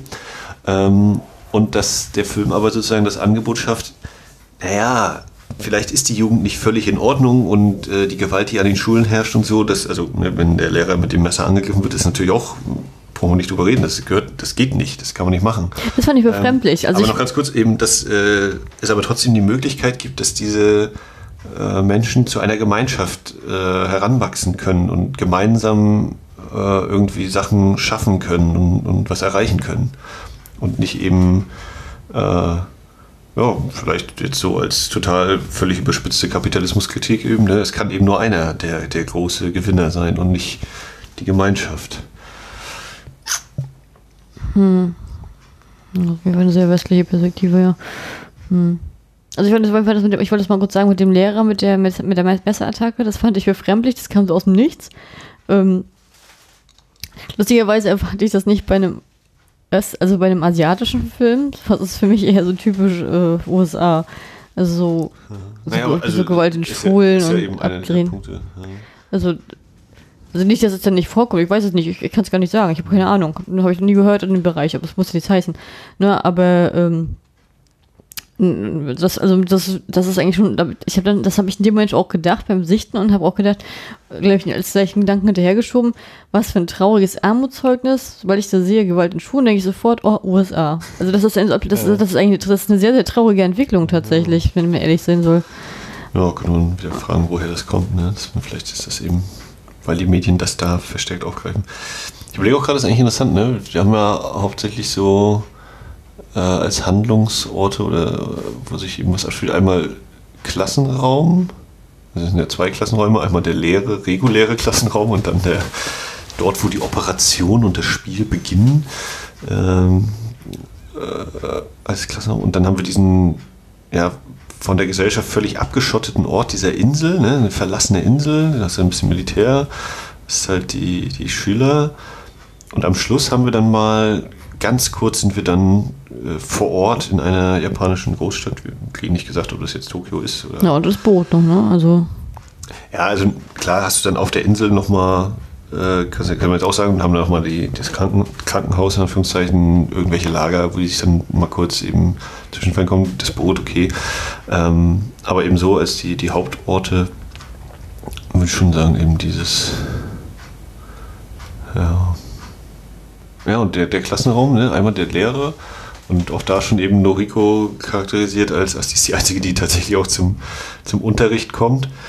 Äh, und dann ja auch dieser Punkt, ja, die Aufmerksamkeit der Schüler. Wenn dieses Video läuft oder dieses davor gespielt kommen, ein bisschen das aufmerksamer zu sein als anscheinend im regulären Unterricht. Aber das ist ein guter Hinweis, da fällt mir auch was auf. Das habe ich ganz direkt völlig vergessen gehabt. Ist dir eigentlich auf, die wissen auch alle nicht vom Battle, Battle Royale Gesetz, ne? Ja, es wirkt so, als wäre das komplett neu für sie. Ja. ja, weißt du warum? Weil sie alle die Stunde geschwänzt haben, weil als das stand nämlich da dran das X und dann stand der B, R, was er mhm. da mal rangeschrieben hatte. Das wäre die Stunde gewesen, wo er darüber redet. also, ja. Und da, wurde, und da wurde er selber niedergestochen, da war die Chance natürlich ja, weg. Da ne, konnte es ja nicht wissen. Also für mich ist dann so ein bisschen der Punkt, naja, ich meine, so eine Gesetzeinführung, das wird doch in den, also zumal wir ja eben auch die Überlebende aus dem anderen Spiel sehen oder mitbekommen, dass das anscheinend in den Medien präsent ist äh, frage ich mich dann eben, naja, dass jetzt vielleicht nicht jeder immer die Nachrichten guckt, okay, aber also das wird doch so eine Verbreitung haben, dass das irgendjemand zumindest doch mitgekriegt hat, oder? Dass, dass das, das, Ding existiert. Aber das ist ja das Problem, was ich am Anfang auch hatte. Das war ja genau das. Ja. Das, ist, das ist ja, hatte ich ja auch gehabt. Also, aber sonst ist es natürlich äh, durchaus ein interessanter Aspekt, ja, ich noch, aber ich, ist mir so nicht aufgefallen unbedingt. Das ist nachher nur das an der Tafel. Was dann wieder, was denn schon, was denn schon wieder auch wieder dieses Paradoxe hervorhebt, wieder dieses Gegenteilige. Ich habe das Gefühl, das ist so ein extremer Gegenentwurf zur aktuellen Gesellschaft. Also zu sagen, das, was du jetzt hast, also diese Probleme, die aktuell präsentieren werden, auf 100, 180 Grad gedreht und dann einfach mal so richtig hoch, hoch, hochstilisiert. Das finde ich an sich eine interessante Idee tatsächlich. Deswegen kann, kann ich daran jetzt nichts Schlechtes finden tatsächlich. Kann natürlich auch sein, dass ich einfach dafür zu viel reininterpretiere und das ist vielleicht gar nicht so gemeint, aber ich kann mir nicht vorstellen, dass das alles Zufall ist tatsächlich. Also das wäre natürlich, wenn du jetzt sagst, ne, reininterpretieren, da habe ich ja immer so, denke so, naja, wenn es passt, ist doch völlig gut. Ähm, das wäre, natürlich kann man auch einfach sagen, ja, es ist einfach ein billiges Gewaltfilmchen. Und das würde ich ihm tatsächlich auch nicht äh, unterstellen wollen, weil ich denke schon, dass so diese äh, dieser Überbau, ohne, selbst wenn ich jetzt eben nicht diese Gesellschaft Japans so irgendwie konkret im Blick habe oder genau weiß, ah, so ist es tatsächlich und so und so, äh, dass ja diese, äh, diese Gesellschaftsordnung, die da so präsentiert wurde, das, die Zustände und die Maßnahmen dann, äh, dass das ja durchaus grundsätzlich schon mal diskussionswürdig ist. Klar würde ich sagen, kommen dann eben mal ein paar Schau, also Schauwerte in Anführungszeichen im Sinne von sehr drastische Darstellung von Gewalt. Und ich, ich finde es auch völlig in Ordnung, dass der Film ab 18 ist und nicht ab 15 zum Beispiel. ähm, also weiß ich nicht, ist das zum Beispiel was, wo du denkst, ja, kann man eigentlich so als Schulfilm zeigen, so der 9., 10. Klasse. Wir haben doch auch alle in der 7. Klasse Herr der Ringe geguckt. Äh, Herr der Fliegen. Herr der Fliegen im Unterricht geguckt. Ja, der ist ja, glaube ich, in Deutschland auch ab 12. Also ich habe ihn relativ früh gesehen, und, also in der Schule und. Äh, Ja, ich- also, ich- also, ja, aber jetzt mal kurz, also ähm, kann man jetzt natürlich drüber streiten äh, oder wieder Aber ja- wie das ist so Gewaltdarstellung, wenn die so vereinzelt und dafür aber vielleicht drastisch ausfallen äh, in, der, in der Wahrnehmung. Und hier ist das ja wirklich wiederholt, sehr blutig, sehr äh, grafisch auch. Also ich würde ihn nicht in der Schule zeigen, aber es liegt daran, vielleicht auch daran, dass mir da irgendwie gefühlt oh, hunderte von andere Filme einfallen, die vielleicht noch ein bisschen mehr Sinn hätten äh, im Unterricht. Ich weiß jetzt nicht. Äh, ja, also so, Ja, äh, jetzt mal ohne äh, Ja, also ich, was ich zum Beispiel auch interessant finde, das ist jetzt, das ist jetzt wirklich, jetzt wage ich mich mal wirklich aus dem Fenster von Interpretation her, ist ja auch dieses, ähm, dieses Prinzip sozusagen, nur der Kämpfer sozusagen einer überlebt, nur der eifrigste, nur der hartnäckigste, könnte auch nochmal eine Anspielung darauf sein, auf dieses extrem harte Schul- und Arbeitssystem in, Ja, ja. in Japan selbst auch nochmal, äh, dass halt Leute sich tot machen, tatsächlich, und ähm, man immer in dieser, in, im, im Vergleich steht und äh, dass man halt irgendwie herausstechen muss und durch halt durch extrem Eifer, wie kann man den Eifer am besten zeigen und Ja, ne, und eigentlich ist ja auch das so, genau, das Spiel ist ja so angelegt. Und in dem Sicht ist es ja eigentlich durchaus interessant, dass viele der, der Schüler, Schülerinnen ähm, genau das eben ja versuchen zu umgehen oder zumindest zeitweise eine Gemeinschaft eingehen wollen und nicht eben ganz alleine sich durchschlagen. Und es gibt diejenigen, die das alleine versuchen oder äh, zumindest, also gleich zu Anfang der Typ mit dem, mit dem Bogen. Halbe- ja, halbe also ich muss ehrlich sagen, ich war überrascht, dass die so schnell damit angefangen haben. Man hat immer so irgendwie diese Gewöhnungszeit haben, weißt du, diese, diese, diese, Ja, ja. Also du meinst jetzt die Figuren in dem Film. ne? ja, also das war so dieses, Aber ich finde, das passt auch zu dem Film selbst, weil ich auch, manchmal, weil ich auch so am Anfang gedacht habe, okay, wir haben jetzt sozusagen dieses Video und das wird uns alles ordentlich erklärt, ne, so wie es den Schülern erklärt wird.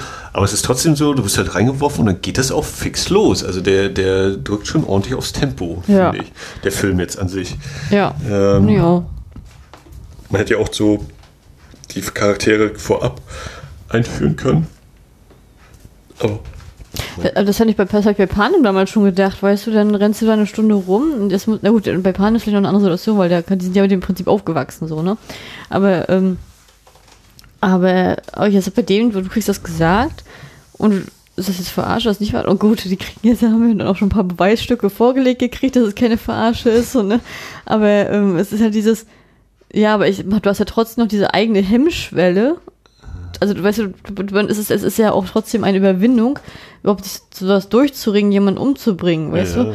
Und die Tatsache, dass das dann sozusagen, du kommst aus dem Gebäude raus und dann gehen sie schnell auf dich los, das finde ich halt auch sehr befremdlich. Ja, nicht mal, nicht. Also ja, wenn das Spiel selbst dann begonnen hat, aber vorher fängt ja der Lehrer schon an, zwei umzunieten. Ne? Also der ja, ich einmal weiß, ein Messer im Kopf für das Mädel und beim Jungen einmal hier, ich äh, zeig dir mal, wie das mit dem Halsband ja, aber funktioniert. das fand ich auch krass dafür, dass sozusagen in den Szenen ne, mit dem Mädel, also mit unserer Hauptfigur, ähm, der Noriko, ähm, dafür, dass er da immer so liebevoll gewirkt hat und die beiden so freundschaftlich so miteinander umgegangen sind, fand ich es bei ihm eher befremdlich, nicht, dass er sie umgebracht hat, sondern dass er, wie, wie entspannt er weitergemacht hat. Das fand ich eher Ja, viel das war gruseliger. schon- Das war schon extrem, ja. Ne? Also, dieses man auf dem Motto, es ist halt so, auch mir ist ein, das, also ich habe das Gefühl, wenn ihm jetzt ein Marmeladenbrötchen runtergefallen wäre, dann hätte er ext hätte er extremer reagiert als in dem Moment. Das war für ihn so extrem tagesgeschäftmäßig, so dieser Motto ist als, Ja, ich meine, da- hat der Film auch so durch seine Aus oder finde ich Auslassung äh,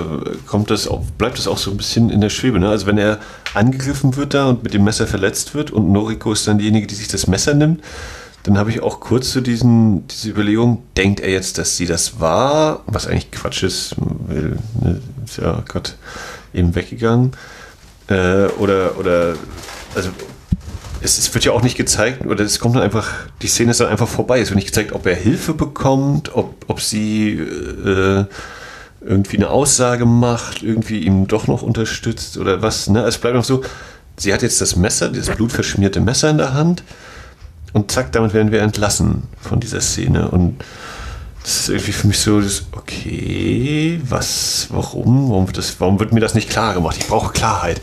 Ähm, ja, du machst doch gerne, wenn du, wenn du dir auch selber genau. immer noch ich mir da irgendwie eine Klarheit, aber andererseits denke ich auch so, ja, ganz schön, ganz schön krass, ganz schön. Und dann ist das nächste Mal, wenn, wenn der Lehrer äh, mit dem Messer unterwegs ist, oder das hat, dann schneidet, nee, warte mal, er bringt erst das Mädel um, ne?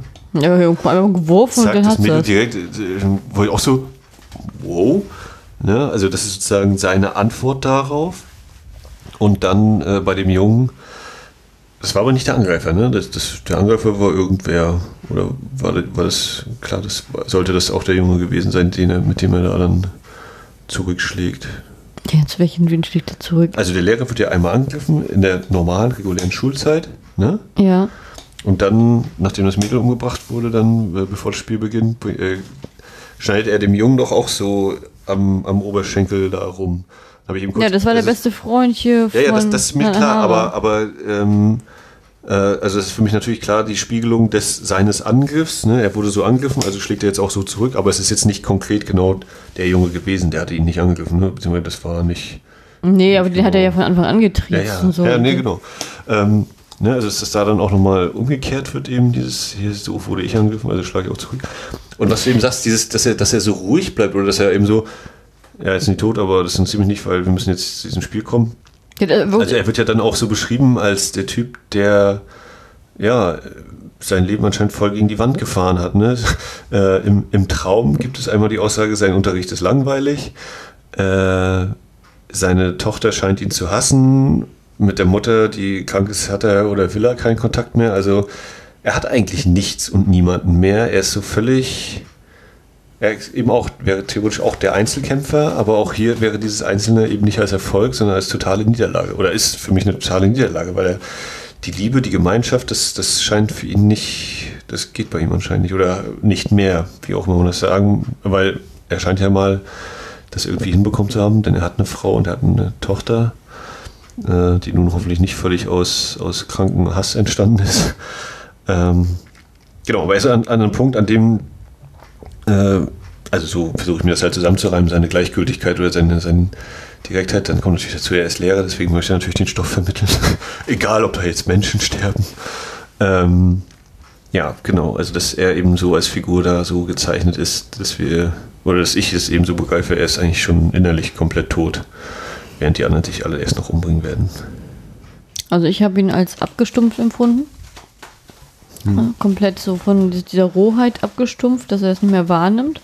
Deswegen war ich auch irritiert, weil ich habe am Anfang gedacht, dass diese Messerattacke auf ihn sozusagen so als Auslöser seine Abgestumpftheit sozusagen, das, mhm. das, das, der als Anfang vom Ende sozusagen das eingeleitet hat.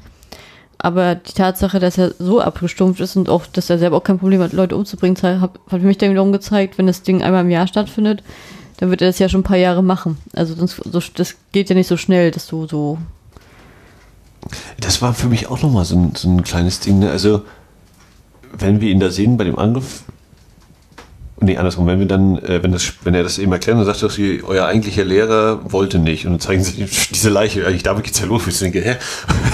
ja, völlig normal. Äh, und dann sagt er doch irgendwie was, er war in der siebten Klasse ihr Lehrer, ne? Ja. Also muss das ja, ist ja doch schon eine Zeit vergangen. Ja, zwei Jahre. Und ich, also, bist du denn der Meinung, dass er immer egal welche Klasse da nur hinkommt, dass er denen das immer erklärt hat oder gesagt hat, hier? Oder waren da auch andere Lehrer sozusagen? Ja, da werden sicherlich noch andere Lehrer sein, aber ich denke schon, dass er den Job innehat, ja. Mhm. Allein schon die Tatsache, dass das auch das Militär ihn so hoheitlich den, ich sag jetzt mal, ich sag jetzt mal salopp den Arsch nachgetragen hat. So, ja, so ne? Das hat ja schon gezeigt, dass er eine gewisse Position hat und die kriegst du ja nicht von heute auf morgen. Also das, der wird schon eine Weile dabei gewesen sein. Deswegen glaube ich, also überlege ich nämlich, ob er nicht das, also weil er das so völlig, lap, äh, völlig lapidar so dahin sagt, na, es gibt ein völlig neutrales Losverfahren und ich denke die ganze Zeit, ich suche mir immer die Klasse aus, die mich am meisten geärgert hat. Und äh, die hole ich hierher. Und äh, eigentlich ist das so ein bisschen mein Spiel, auch wenn die Regierung dieses Kriegsgesetz erlassen hat oder so. Ist ja sowieso so ein bisschen dieses, okay, ganz Japan, aus allen neunten Klassen wird eine ausgewählt hm. So, und wie gesagt, ne, wenn er schon eine deshalb- Beziehung also zum Militär hat, dann, dann glaube ich schon, dass er da schon ein bisschen länger auch mit drin hängt. Vielleicht hätten wir das Buch lesen sollen. Aber ist, aber ist es so, dass, äh, äh, dass es wirklich eine Klasse aus ganz Japan ist oder ist es eine Klasse aus jeder Schule? Also ich habe das jetzt gar nicht so. Was, aus jeder, aus jeder Schule? Das wäre ganz schön viel, oder? Also ich Ja, hab ja, so wir haben ja auch 80.000 Schüler, die nicht zur Schule gehen. Also das muss Ja, man ich ja. habe schon so verstanden, äh, einmal im Jahr aus allen neunten Klassen des Landes wird eine gelost. Und die macht dieses Spiel. Ja, und ich habe und ich, da war ich mir zum Beispiel nicht sicher, ob das wirklich aus allen Klassen ist oder ob das nur aus den Schwänze-Klassen ist, die in diese Negativstatistik fallen. Ja, das habe ich auch überlegt, habe aber, es wird klar, oder für mich war relativ klar gesagt, aus allen neunten Klassen. Wo ich dann auch dachte, ja, und die, die sich ordentlich verhalten haben, die sind dann gleich doppelt und dreifach und noch viel mehr schlimm dran. Ja, aber gut, das ist ein falscher Umgang, ne? Aber des, deswegen wäre eben auch so mein leiser Zweifel, ob dann wirklich ein völlig neutrales Losverfahren äh, in echt stattfindet oder ob nicht genau sowas gemacht wird wie, ja komm, nehmen wir die nächste Schwänzerklasse. ähm, keine Ahnung, kann ich nicht einschätzen, weiß ich nicht. Ja, ich überlege auch gerade so, der Lehrer, ne, darf er noch so viel, also wenn wir jetzt diese äh, Beschreibung des Spiels oder dieses, Leute, hört mal zu, hier gibt es nämlich jetzt gleich, äh, ihr müsst jetzt auf Leben und Tod kämpfen, als eine Lehrstunde ansehen, da darf er ein bisschen was äh, beibringen, in Anführungszeichen. Den Hauptteil macht aber die, die Dame im Video. Äh, und seine Aspekte sind ja eigentlich mehr so, jetzt hör zu, oder selbst dieses Hinsetzen wird erst durch das äh, starke Auftreten der Armee ja eigentlich durchgesetzt. Das machen sie ja nicht gleich von selbst äh, oder auf seinen Befehl hin. Und ähm, auch dann im Laufe des Films, die, diese direkte Ansprache, die es eigentlich gibt zwischen Lehrern und Schülern, findet äh, über, Distant, über eine distanzierte Kommunikation statt, über das Mikrofon, ne, über die Lautsprecher kann er denen das nur mitteilen. Hier sind gerade wieder Leute gestorben, hahaha. ähm, und einen hatte ich, glaube ich, gerade noch. Naja, also auf jeden Fall, so von wegen, so wirklich den Unterricht, dazu kommt er nicht. Also das wird ihm so abgeschnitten. So, weißt ne, statt, statt dass er das alles erzählt und wie das läuft, hier, ich zeige euch ein Video.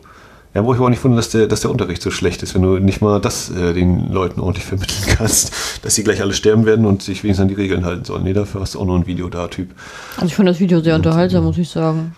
Das war für mich richtig typisch Japan. Ja, aber ne, also das ich mit diesem so, der Unterricht des Lehrers sieht so aus, er macht ein Video an und dann sollen die äh, Kinder mal zusehen, dass sie klarkommen. Also ich fand, ja, Und ach genau, und dann, wenn er nochmal den Unterricht leitet, den Sportunterricht sozusagen, dann macht er das ja alleine da, äh, wie gesagt, nachdem die Operation beendet ist und dann kommt halt der schwer verwundete Yamada, Yawaha, Yamada, der, der schon mal überlebt hat. Kawada. Kawada kommt dann da eben an. Aber sonst macht er das eben auch für, für niemanden sozusagen, diese Sportstunde. Ja, du machst für sich, ne? Naja, also das meine ich eben. Ne? So, er scheint eigentlich gerne Lehrer zu sein, aber läuft nicht. Na, ich fand es viel befremdlicher dafür, dass von, also dass so da dargestellt wurde, dass er und Noriko so eine enge Bindung haben, dass sie sogar beide voneinander den gleichen, unabhängig voneinander den gleichen Traum haben. Ähm, Ja, also fand ich, fand ich äh, schön inszeniert, weil ich dann auch überlegt habe, Moment mal, wir sind sozusagen bei ihr, wie sie schläft, dann scheint sie das zu träumen, um dann eben den Umschnitt zu haben auf ihn in der Realität. Und ich auch denke, äh, warte mal, haben die es jetzt beide geträumt? Ist das eine Verbindung nochmal extra? Ja, okay. Hm. Ja, al- also, dass die beide den gleichen Traum hatten, fand ich schon befremdlich. Ähm, das zeigt ja eigentlich von der tiefen Bindung. Vielleicht sogar, dass er in ihr die Tochter gesehen hat, die er in ihr hatte. Und trotzdem jagt, bringt er sie sozusagen unvorbereitet auch in diese Situation rein. Und ja, ich sag jetzt mal, wenn die, die Tatsache, dass sie überlebt hat, ist ja nicht ihm zu verdanken. Also er hätte es auch hingenommen, wenn sie doch gestorben wäre oder so. Ähm, Wie denn? Achso, jetzt im Laufe des Spiels. im Laufe, des, naja, im, Laufe, im Laufe des Spiels, ne? Also er kommt ja nur einmal rein mit dem Schirm, wo ich denke, oh, du bist ja mutig, dass du dich raustraust. Du bist ja der Erste, der eigentlich der abgemäht werden müsste, äh, wenn man dich einer draußen sieht. Gibt dir den Schirm und das ist ja die höchste einzige Hilfe. Sagt jemand, du erkält dich nicht und das war's. Sonst ist da ja nichts. Also, Aber außer dass er das komische gewirkt, Bild zum hat Schluss gemalt nicht hat. erkältet. Ja. Ich meine, das Bild war auch da. Ja, aber okay, welcher Soldat hat denn das gemalt nebenbei? Ich meine, es ist ja durchaus, eigentlich, dieser Traum ist ja in der Hinsicht interessant, dass er eine völlig übersteigert ins Kitschig gehende, also ne, Kitsch, äh, sentimental gehende sehr positiv darstellen. Du hast so dieses leicht idyllische so am Wasser, gibt es auch das Eis dazu, das die beide essen. Beim ersten Mal hören wir nicht, was sie sagen. Das scheint einfach, also kann natürlich auch denken, sie sagen sich, ah, blöd Mann, ja, dumme Sau, sie irgendwie sowas an den Kopf werfen, aber man geht ja irgendwie davon aus, ich glaube, ich überlege gerade, wie das mit der Musik gerade in der Szene war. Ähm, aber es wirkt schon, gerade natürlich im Kontrast zu, wir haben uns gerade alle niedergemäht und umgebracht, wirkt es ja schon wie geradezu paradiesischer Moment, so, ne? Also eben so ja, schon ruhig und, ja, also ruhig und harmonisch, ja. Ich überlege gerade, hat sie da die Schuluniform an? Ja. ja. Okay, dann ist zumindest dieses Verhältnis ja auch dargestellt, ja. Ja, und es ist auch, wir haben ja einmal die Szene, wo wir die beiden alleine haben, was in der Realität verankert ist, mit dem leeren Klassenraum. Und dann eben diesen Traum, wo das ja nochmal ist. Ja, aber das war auf jeden Fall auch so, finde ich, äh, erzählerisch sehr interessant, diese Verknüpfung der beiden, dass sie anscheinend den gleichen Traum haben. Wie und warum auch immer. Ich fand zum Schluss auch stark, wie dann dieses komische Bild präsentiert wurde, was ich extrem befremdlich fand. Und er sozusagen sie dann als den Sieger auserkoren hatte. Da habe ich kurzzeitig gedacht, dass er die anderen, dass die anderen beiden Jungs so schnell über, äh, niedermäht, damit sie der wirklich tatsächliche Sieger ist. Ja, der, also im Untertitel stand es mit dem Liebes-Selbstmord. Also, dass, die, dass er dann, dass die ursprüngliche Gedanke dann wahrscheinlich war, so wie bei Yamawa, wie hieß er? War, Hamawada? Bei Kawada. Kawada, dass äh, die sich lieben und dann eben sozusagen selbst noch, okay, die haben sich ja ein bisschen kurz hergekrabbelt, aber dass eben der eine, um die andere zu schützen, sich selbst umbringt, damit sie dann sozusagen als Gewinnerin vom Platz gehen kann. Ja, was mit dem dritten? Also, also Der wird vorher noch äh, auch in eine Wandlung weggeknipst. Ja, also ich, also ich möchte schon, also ich möchte zum Lehrern noch eine Sache noch sagen, weil ich ihn persönlich als die langweiligste Rolle empfunden habe im Film. ich es stark finde, dass ich so lange schon über ihn rede. Ähm, und zwar möchte ich den Preis verleihen für den schlechtesten, das schlechteste Schauspiel in dem Moment, wo er komplett zigmal angeschossen wurde und erstmal ganz entspannt, auch, auch wenn Schock hin oder her, ohne Humpeln und alles aufsteht und erstmal noch entspannt telefoniert, bevor er stirbt. Da habe ich aber auch wirklich kurz überlegt, es kommt jetzt irgendwie nochmal so ein, okay, es war alles irgendwie in einer gewissen Art Fake, weil das ist ja wirklich so dieses, hä, aber er ist doch jetzt eigentlich schon tot oder was? Und, hä, jetzt geht er nochmal hin Aha, auf Frisst noch einen Keks, weißt du, nimmt den letzten ja, Keks weg, damit, damit auch wirklich Nanahara keinen Keks mehr kriegt. Die sind ja wirklich tatsächlich auch nochmal so ein Symbol, was hier durchzieht. Ja, aber also ich habe auch so, ne, wenn, wenn er dann quasi eigentlich schon erschossen ist und er selbst hatte auch nur äh, sein, seine äh, Wasserpistole, mit der er da rumgefuchtelt hat. Na, er hat ja noch die andere nachher, ne? Aber. Ähm, ja, und dann wird er da eben niedergeballert und dann klingelt das Telefon und er steht einfach auf und geht hin und sagt Hallo. Also ich finde das jetzt, das Schauspiel ist da nicht schlecht. Ich finde das äh, völlig, völlig überzeugend und, und passend. Äh, die Frage ist ja, warum kann er jetzt auf einmal eben so aufstehen? Ne? Also für mich war dann eben der Gedanke, ja, äh, okay, Platzpatronen ist ja völliger Schwachsinn, weil äh, sie haben ihn ja, also er hat ja diese ganzen Blutflecken da drauf. Das passt, würde also auch nicht passen, aber also ich kann, da kann ich mir zum Beispiel keinen hundertprozentigen Reim drauf machen. Es ist so zwischen ein, ein, kleines ungläubiges Lachen und irgendwie aber auch, ja krass, dass der Film jetzt einfach sowas macht. Ja, dass er es nochmal bringt und ist das vielleicht auch schon so die, die Traumebene, dass, dass wir eben einfach damit wir von ihm nochmal diesen, diesen Handlungsbogen erzählt kriegen, dieses, ja, du hast mich doch sowieso und ich werde jetzt nicht mehr zurückkommen, ich wollte auch nie zurückkommen eigentlich und dass es sozusagen nochmal ausbuchstabiert wird, was wir vielleicht schon ja, mindestens geahnt haben. In der Szene davor war das ja schon mal hier, wenn der Anruf kommt. Das ist ja eigentlich auch eine Spielung, ne? Da schläft er und muss erst geweckt werden, damit das mit dem Anruf und dann am Schluss, wenn er den endgültigen Schlaf schlafen sollte, äh, da kriegt das von selbst mit, dass das Telefon klingelt und geht dann nochmal hin. Ja, also wie gesagt, ich finde, der Film der spiegelt ja allgemein viel. Ja. Ja. Aber ich fand trotzdem seine Rolle nicht so interessant. Mm, also ich würde sie auf jeden Fall nicht als uninteressant bezeichnen. Die Spannung habe ich da jetzt vielleicht auch nicht so unbedingt drin, aber ich glaube, er ist schon, schon äh, ja, hat ja jetzt in den letzten Minuten hat der eine oder andere vielleicht mitbekommen, eine diskussionswürdige Figur. Dass er mal ein bisschen was sagen kann. Ja, aber äh, komm doch gerne zu Figuren, die du für interessanter äh, gehalten hast. Ja, das, wahrscheinlich widersprichst du mir denn auch wieder, aber äh, Ich fand zum Beispiel die Figur von Kawada unglaublich interessant. Das war der Überlebende mit dem Stirnband, ne? Ja. Ja, erzähl mal, warum fandst du ihn interessant? Ich fand es interessant aus in der Hinsicht, dass er, also ich, ich fand, ich habe ihn mit dem anderen, also von dem anderen externen, der noch mit Mhm. eingesetzt wurde, ähm, die habe ich beide als unglaubliche Bedrohung empfunden von Anfang an. Weil ich dachte, das ist so das Tribute von Panem-Prinzip, die Gewinner des letzten Jahres dürfen nochmal mitmachen, weil die nie aus dieser Spirale nie wieder rauskommen werden. Und ähm, und dann sozusagen, dass er, als er dann sozusagen auf die anderen beiden äh, Trantüten getroffen ist, dass er denen auch dann geholfen hat. Ich habe mir die ganze Zeit gedacht, na, gleich, jetzt macht er, attackiert er doch, jetzt greift er doch an, greift er doch noch an.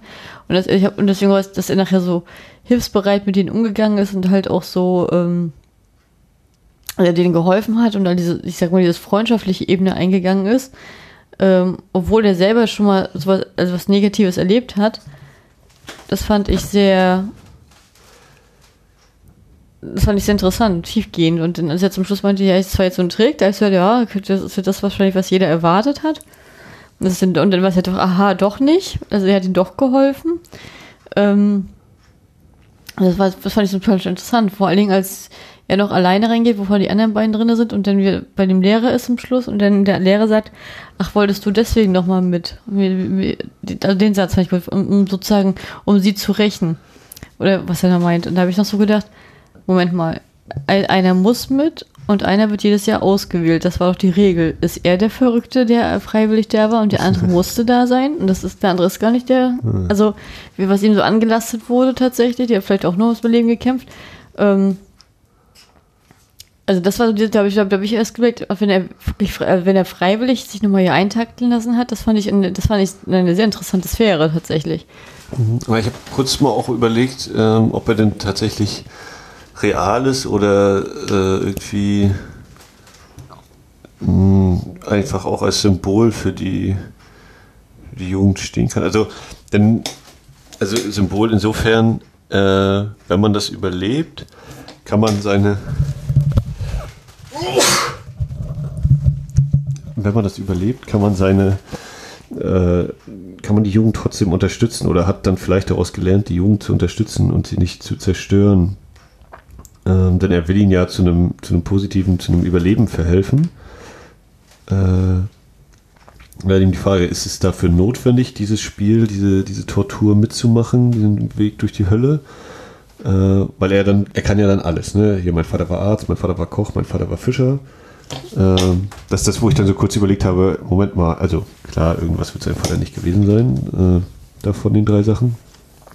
Und äh, ist so eine Art Überfigur dadurch für mich. Also ne, er kann halt alles und niemand kann ihm was anhaben. Auch wenn er sein, wenn er gezeichnet ist vom Leben durch die Narbe am Kopf, durch das Foto, die Beziehung zu Keiko.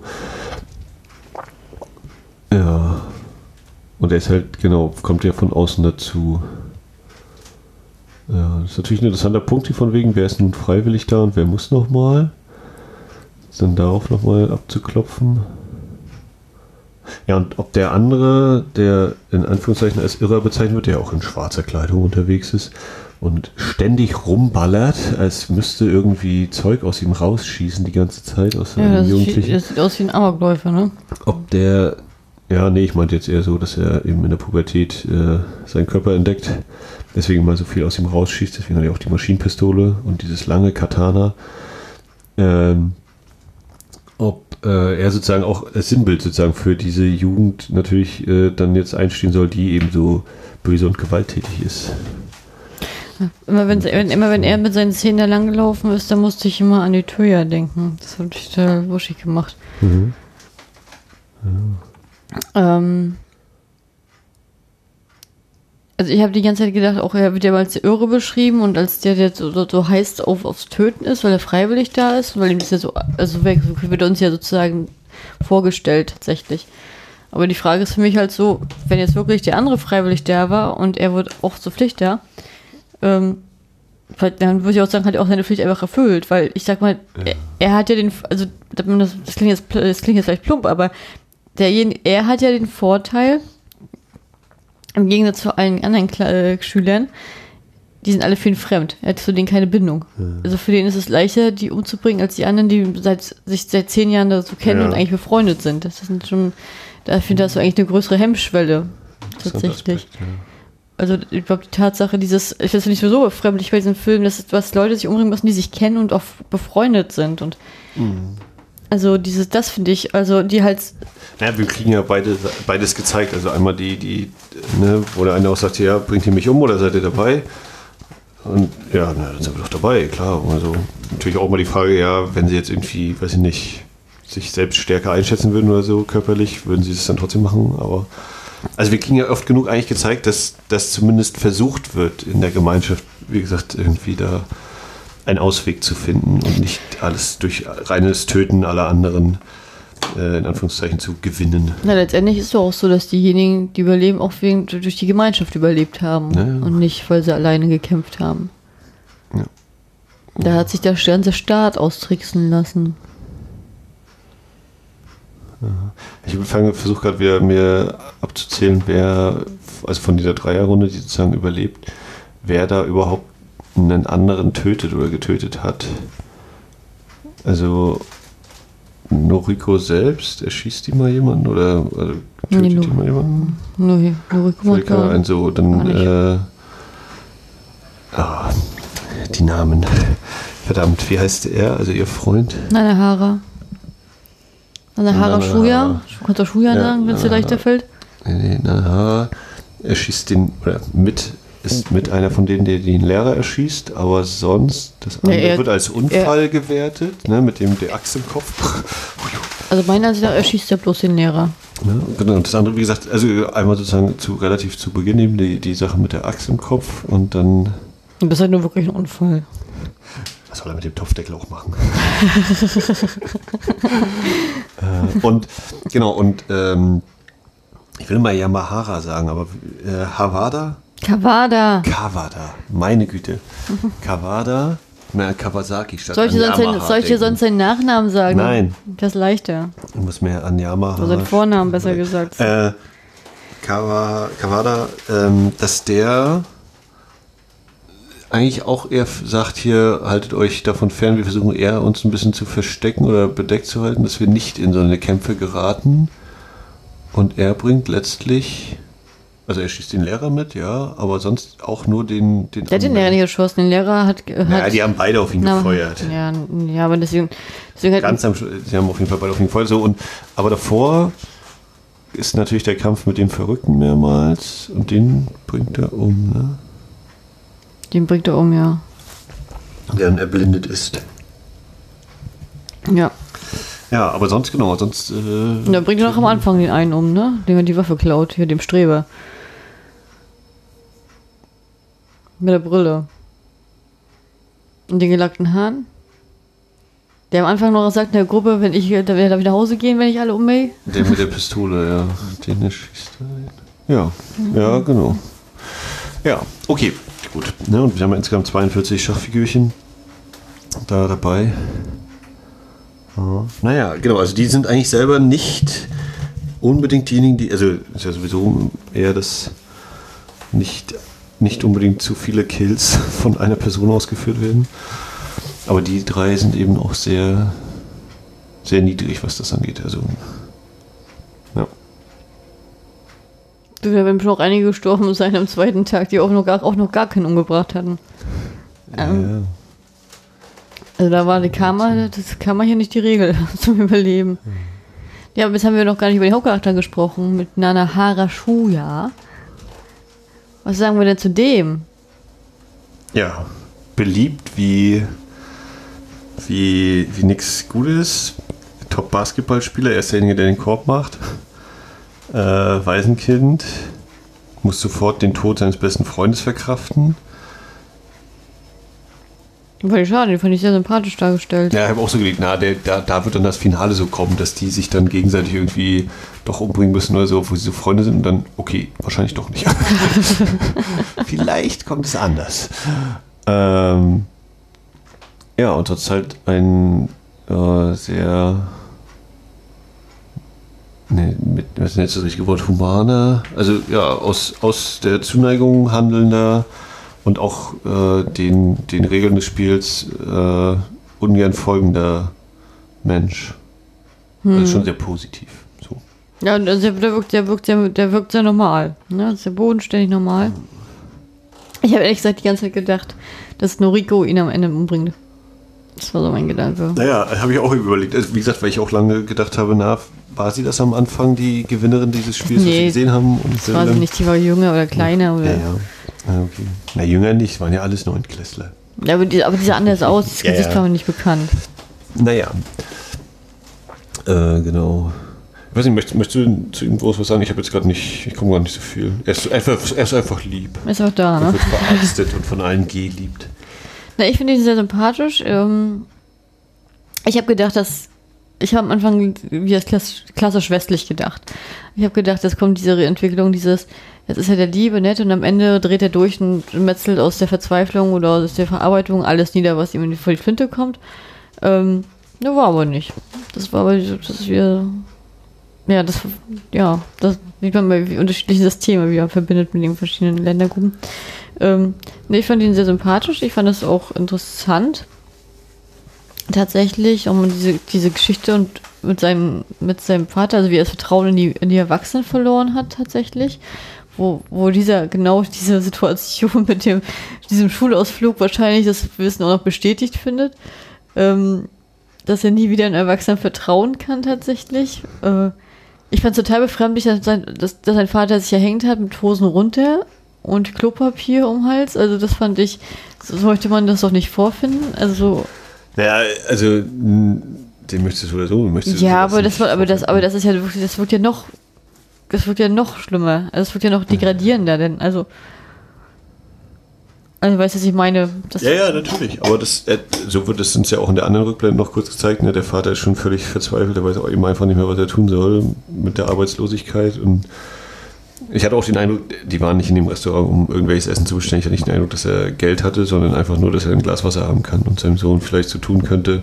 Wir machen jetzt eine schöne Zeit und wie kriegt er jetzt überspielt, indem wir dann einfach, wir gehen einfach woanders hin. Jetzt. ja, hatte ich auch gehabt, ja. Ja, also das ist wirklich schon sehr bedrückend eigentlich, ja, das Ganze. Ja, in dem Sinne, ja, was ja dann eigentlich auch wieder gesagt wird, so dass die, die, Jugend verliert irgendwie den, den Glauben an die Gesellschaft. Also, die, wie war denn das genau? Die Jugend hat den Glauben an die Gesellschaft verloren und deswegen fängt sie an zu schwänzen? Oder, Ich glaube, die haben keine. Rollenbilder mehr in Erwachsenen. Sie- Die haben keine Orientierung. Also die haben, so, haben kein, ja, ja. Das ist ja tatsächlich, ja. Ja, ne, fragt sie dann eben so, sollte man ihnen dann nicht trotzdem die Chance geben, dass sie selbst irgendwie sich eine neue Gemeinschaft aufbauen? Also, genau, ist, ist, ist, ist das Problem die Jugend oder ist, also, oder ist das Verhalten der Jugend eigentlich nur eine Auswirkung eines anderen Symptoms eben des, der Arbeitslosigkeit, die durch andere Sachen hervorgerufen wird und Also die, die eigentlich, also ich zum, würde zum Beispiel ganz klar sagen, ja, das, die, das Verhalten der Jugendlichen ist nur eine Auswirkung. Die wollen nicht von, die wollen nicht unbedingt einfach nur kein, nicht zur Schule gehen und, und dann auch noch äh, Gewalt anwenden und so, sondern da stecken andere Sachen dahinter.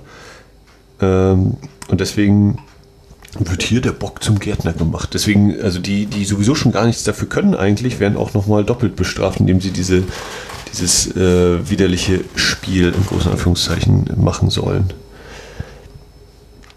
du meinst das so, die, Also sie müssen- die, die sollen- Schuld sollen nach eine- unten reichen. Sie sollen eine Suppe auslöffeln, die sie sich gar nicht eingebrockt haben, für die sie gar nichts können. Das ist ja nicht ihr Verschulden, dass, dass die Arbeitslosigkeit da ist. Wie sollen die das hingekriegt haben? Die haben doch eher vielleicht das Gegenteil bewirkt, dadurch, dass die Mütter nicht arbeiten konnten in der Zeit, in der sie schwanger waren. Ähm, da kommen wir jetzt wieder zu meinem Anfangsproblem, dass ich einfach nicht verstehe, wie das Gesetz mit dieser Arbeitslosigkeit zusammenhängt.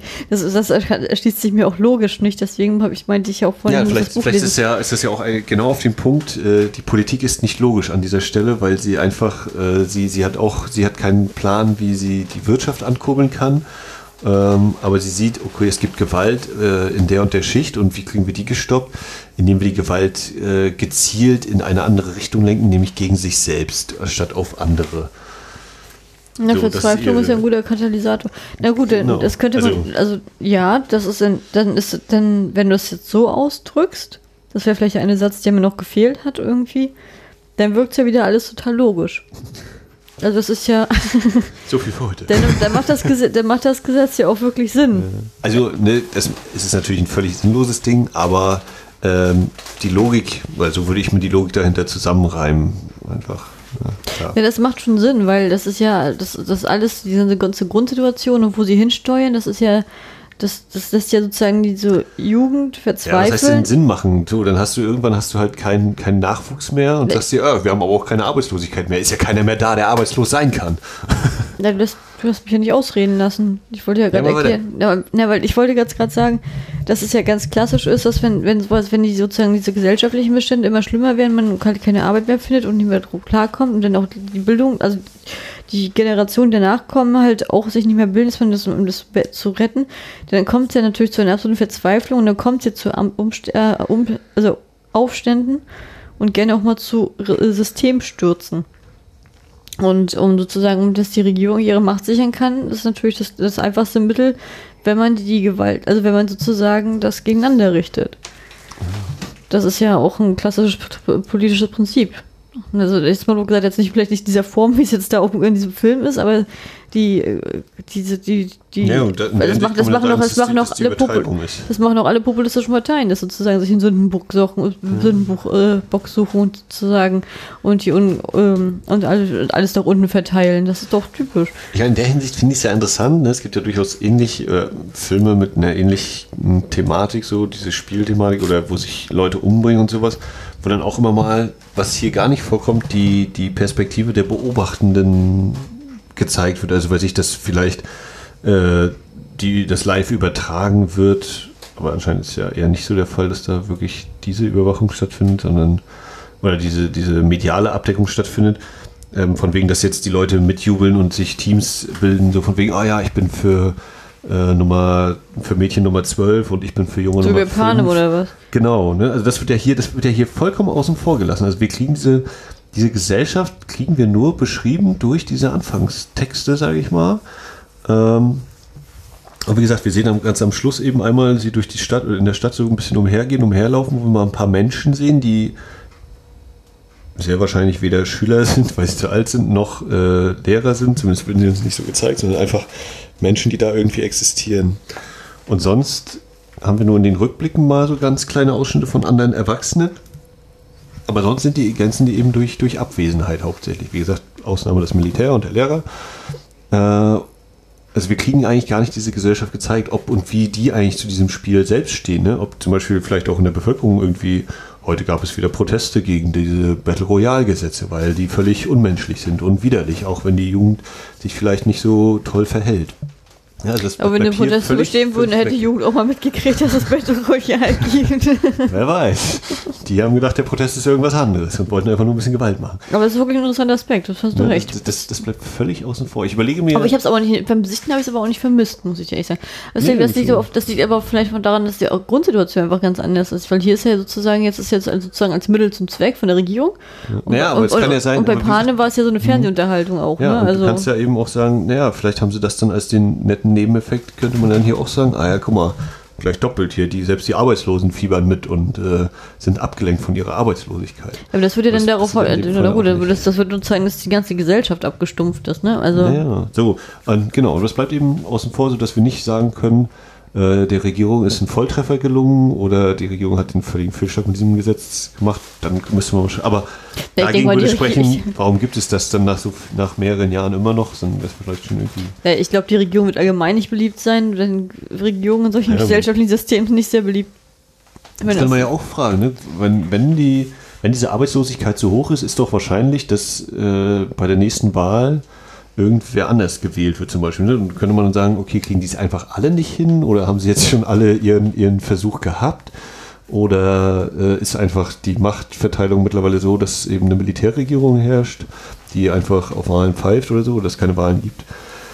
Aber das ist jetzt auch schon sehr darüber hinausgehend. Aber trotzdem finde ich, das schwingt vielleicht so ein bisschen mit. Habe mich manchmal gefragt, ist das vielleicht nachher im Buch dann oder etwas, was im Buch irgendwie vorkommt oder aufgegriffen wird und erzählt wird oder ist es auch da eben absent? Ja. Kannst du das Buch mal lesen? Kannst du mir mal sagen? so, ich, ich, war- nein, ich schaff's demnächst nicht. Kann ich jetzt schon sagen. Ja, Und was ich mir auch manchmal gefragt habe zum Thema sozusagen Auslassung oder ist es im Buch ausführlicher, war tatsächlich so bei manchen Szenen. Also das fand ich bei allem vielleicht Versuch, mich in eine Art japanischen Stil hineinzufühlen oder zu finden, fand ich manche Szenenauflösungen wirklich schlecht oder sehr ja, un ungenügend. Also das ist manchmal so. Ja, Das ja die- interessant, weil du bist ja eigentlich immer der Verfechter davon, nicht zu viel zeigen und nicht zu viel ja, erklären. Ne? aber ja, aber das ist trotzdem, das ist mir, weiß nicht, also vielleicht waren das irgendwie tonal zu starke Sprünge oder so. Also ich überlege auch gerade, wir haben zum Beispiel einmal die beiden Jungs, die vor dem in Anführungszeichen Verrückten fliehen und ins Wasser springen. Dann schießt er da nochmal ins Wasser mit den Dings. Es wird aber auch nicht aufgelöst. So, und dann kommt so ein Schnitt und dann sind wir plötzlich gefühlt in der, ja nicht idyllisch, aber dann kommt irgendwie so eine Umgebung. Also wir sind tonal plötzlich völlig anders. So, zack. Das wird dann zwar nochmal weitererzählt mit den beiden Jungs, die ins Wasser gehüpft sind, aber das, das war für mich irgendwie, also da, das so der Rhythmus für mich, das, das, äh, das hat mir sehr stark ausgestellt, äh, ja, ich mache jetzt mal hier noch eine Szene, da mache ich noch eine Szene. Also als, ähm, das, das wirkte für mich nicht so völlig rund. Vielleicht sollte es so sein und dass man immer mal so ein bisschen rausgeworfen wird. Ähm, aber ich hatte noch, was hatten wir noch so für eine Szene? Also äh, eben mit diesem, ja, äh, ihr solltet doch niemandem trauen, ihr habt mir zu sehr vertraut. Und dann kommt so dieses, äh, schon so ein Schnitt, dass wir sehen, er zieht noch die Waffe und dann hören wir die Schüsse, aber wir sehen nicht, wer wie getroffen wird, was natürlich ein altes Mittel ist. Auch das war irgendwie, ich kann es nicht genau den Finger drauflegen, ich kann es leider nicht. Hm. Aber das, das war mir irgendwie, irgendwas war da nicht so. Hm. Ja, weiß nicht. Also klar, ich werde auch am Anfang schon mit diesem Tempo und auch da schon mit Sprüngen äh, konfrontiert, eben wie zum Beispiel dieses, diese Aufregung, wenn die Siegerin kommt und die Medientante so halalal und dann sind wir in dieser relativ ruhigen Szene in der Schule. Und dann sind wir aber schon wieder auf der Fahrt und dann sind wir bei der Fahrt ist wieder ruhig und jetzt sind wir schon hier und jetzt geht es schon, schon sofort los. Also diese Tempowechsel, ja, okay, aber trotzdem manchmal, weiß nicht, da kam ich nicht so richtig, haben mir nicht so ganz geschmeckt, nee. Weiß ich nicht. Hat damit keine Probleme gehabt. Ja, wollen wir eigentlich noch ein bisschen so Ich wollte, über die Gewaltdarstellung mal ja, reden? gleich. Ich wollte, oh, ja, ich wollte noch was anderes die ganze Zeit sagen. Es ging immer nicht, weil du mal weitergeredet hast. Ah, was war denn das? Lehrer, Was Gesellschaft, ist mit Lehrer? Mit meinem blöden Lehrer auch mal Figuren, gemacht. Figuren, die Hauptfigur, was zu Noriko oder Äh, ach, ihm, ich hatte schon wieder, mal, ist schon wieder weg. Ich, nee, ich habe ja, ich hab mich die ganze Zeit gefragt, äh, selbst wenn du da rauskommst als Letzter, hm? dann haben wir doch kein Happy End. Erstmal bist du geschädigt fürs Leben, weil du ja auch äh. leben können. Und zum Zweiten, wirst du denn auch wirklich, darfst du wirklich, diese, wirst du wirklich mit- unter dieser Grundbedingung wieder in die Gesellschaft entlassen, weil es verbessert ja nicht die Gesellschaft, oder wirst du denn auch vielleicht zum Sündenbock gemacht, dass du halt wie ein Mörder bist oder also Ja, ne, das oder kann- eingesperrt wirst. Also auch das ließe sich ja sehr interessant in viele Richtungen weiterspinnen. Ne? Möchte die Regierung da sich irgendeine eine Puppe heranzüchten oder so, die sie dann nach Belieben kann? Ist, der, ist dieser Mensch nicht dann so geschädigt wie, weiß ich nicht? Könnte diese ganze Geschichte eigentlich auf irgendeinem tatsächlichen Teil der japanischen Geschichte beruhen, dass man irgendwie sagt, hier die verschiedenen Shogunate haben damals gegeneinander gekämpft, obwohl sie eigentlich eine Gemeinschaft hätten sein sollen oder so? Was ein bisschen sehr weit rausgewagt war. Kein, weiß ich nicht, kann ich nicht Ja. einschätzen. Ich kenne mich, ich kenn mich nur in der jungen Geschichte aus, nicht in der Naja. älteren. Naja, okay. Ja, also falls es dir jetzt nochmal einfällt oder noch was. Das war das, was ich. Äh, Ja, Das ist das, was ich gerade gesagt habe. Das, war- das wollte ich besprechen. ja, habe ich jetzt nicht viel mehr, kann ich jetzt nicht viel mehr beisteuern. Ja, fällt dir noch was ein? Ja, das war's. Also, ähm, nee, aber das war für mich, ne, weil zum Schluss ja die beiden. Ja gut, jetzt, haben, jetzt ist der Lehrer vielleicht auch tot und das ganze Militär war weg. Jetzt wissen sie alle nicht, wer es umgebracht hat, nur dass zwei Leute fehlen. Klar. Aber jetzt ist ja die Frage, jetzt werden sie ja beide gesucht, als, als Terroristen oder als Mörder, als Mörder wahrscheinlich eher noch. Und noch auf der Flucht. Da frage ich mich halt auch so, erstmal, wo war die Küstenwache? Das habt ihr davor, wenn die Soldaten so früh ab abhauen, bevor das Spiel zu Ende ist. Und ähm, Ja, das ist auch die Befehlskette so ein bisschen, ne? Einfach der Lehrer sagt, die Operation ist beendet. Also, Ja, oder- wieso kann der denen das einfach so sagen? ja, und warum, warum, warum gehen dann alle 100 Mann, die so die ganze Zeit nur auf dem Platz rumgestanden Das haben? ist aber Auch, auch echt der härteste, der, der, der, also hart im Sinne von richtig nervig, langweiliger Job für die Soldaten gewesen. Stehst da den ganzen Tag an einer Stelle und es kommt nicht mal irgendjemand, den du mal, dass du irgendwie mal was machen müsstest. ja, Naja. Das ist die stille Armee. du. Naja, auf jeden Fall habe ich mich dann so gefragt am Ende, ähm, jetzt sehen wir es ja sozusagen, jetzt haben sie gegen die Regeln verstoßen und dit, dit, dit. klar, jetzt werden sie so gesucht und hm. Aber mein Gedanke war dann auch so, ja, aber vielleicht ist das ja immer so. Also, dass die anderen gleich ins Gefängnis kommen und das ist eigentlich das übliche Prozedere. Also, weißt du, was ich meine? Am Ende ist immer der Lehrer tot. Ach, der blöde Lehrer. Naja. Nein, nein, aber Ja, Der ist nicht zum ersten Mal auferstanden. nee, aber ähm, das, das war so mein Gedanke tatsächlich. Dass sonst werden sie gleich ins Gefängnis geleitet und jetzt müssen sie es noch suchen, bevor sie es machen. Ein bisschen Aufwand. Ja, aber du nicht, guck mal, weil also ich, ich versuche dann, würde mir jetzt mich wieder an dieses Mädchen klammern vom Anfang. Die ist ja dann, die ist ja sozusagen in der Öffentlichkeit geraten und die haben sie dann einfach weggesperrt. Ich weiß nicht, ob sie die weggesperrt haben, aber ich, kann doch sein, dass es also, Medien sind doch wie die machen, heute bist du da, da morgen bist du, interessiert dich keine Sau mehr für dich, weißt du? Und das kann doch da sein. Oh ja, super, und jetzt, und okay, jetzt lebt ein schönes Leben und jetzt, jetzt kommt sie in den Knast. War sie eigentlich, oder also sie lächelt ja auch, ne? Ja. Ist das eigentlich auch nochmal eine Verknüpfung zu Keiko und äh, den anderen? Na, ich glaube, jeder hat eine eigene Motivation zum Mhm. Lachen. Also ich habe das also ich habe ich habe das jetzt nicht so gedeutet, wie der Film mir das präsentiert hat tatsächlich. Also als die Kaiko gestorben ist, da habe ich das Gefühl empfunden gehabt, dass sie lächelt, weil er überlebt und dass sie sich opfern konnte für ihn. Das war so für mich. Ja, das, das, so. das, er lächelt sozusagen, weil er Frieden damit machen konnte und jetzt denkt, er weiß jetzt, warum sie gelächelt hat. Und die am Anfang die lächelt, weil sie weil sie einfach überlebt hat, glaube ich, oder ich weiß nicht, das war so ein fieses Lachen, das kann ich gar nicht. Ja, mehr ja, einschätzen. schon- also dieser, so wie sie gegrinst hat, hat die Sehr, wirklich alle umgemäht. ich meine, der. Trick, also der, der Trick in solchen Dystopien ist ja immer sich verstecken und wenn noch einer übrig ist, den mähst du um. Das ist ja Mhm. eigentlich der Trick. Aber ähm, die wirkte so, obwohl sie unschuldig aussah, als hätte sie, als, als so wie diese Misoko, weißt du, Mhm. dieses, als hätte sie mit Spaß ja, alle mal. also genau, ich finde auch, das wirkt sehr ambig. Also es könnte sowohl sein, wenn dann eben später diese Keiko-Geschichte erzählt wird, so dieses, ja, ein Auf Wiedersehen und äh, etwas Positives, aber es könnte auch sein, dieses, äh, ich bin jetzt völlig durchgedreht, ich habe die alle abgeknallt, ich war eigentlich mal ein liebes Mädchen, aber jetzt äh, bin ich völlig fertig mit der Gesellschaft. Lasst mich in eure Gesellschaft, jetzt wird's besser. Naja, also ich, Hat die nicht auch noch ein Stofftier oder so? naja, irgendwas knuddelt die da, wer weiß vielleicht, das ist auch ein Kopf. also, weiß ich nicht. Ähm, was ich auch krass finde, ist nochmal dieses konservative Bild, das auch noch in dem Film mit, transportiert wird, dass denn die Männer auf die Frauen aufpassen müssen. Also mal abgesehen hier von der Misoko, die sozusagen von der Gesellschaft und von vornherein so verstoßen wurde, abschließen musste durch diese traumatischen äh, Erlebnisse, sind immer die Jungs, die dann auf sie aufpassen, auch wenn die andere dann da stirbt in den Armen oder Ja. also äh, das ist halt wieder dieses das hilflose kleine Mädchen braucht halt einen Beschützer. Wobei ja die, die Leuchtturmgruppe das ja durchaus ein bisschen aufbricht, zumindest eine Zeit lang, ne? die es schafft.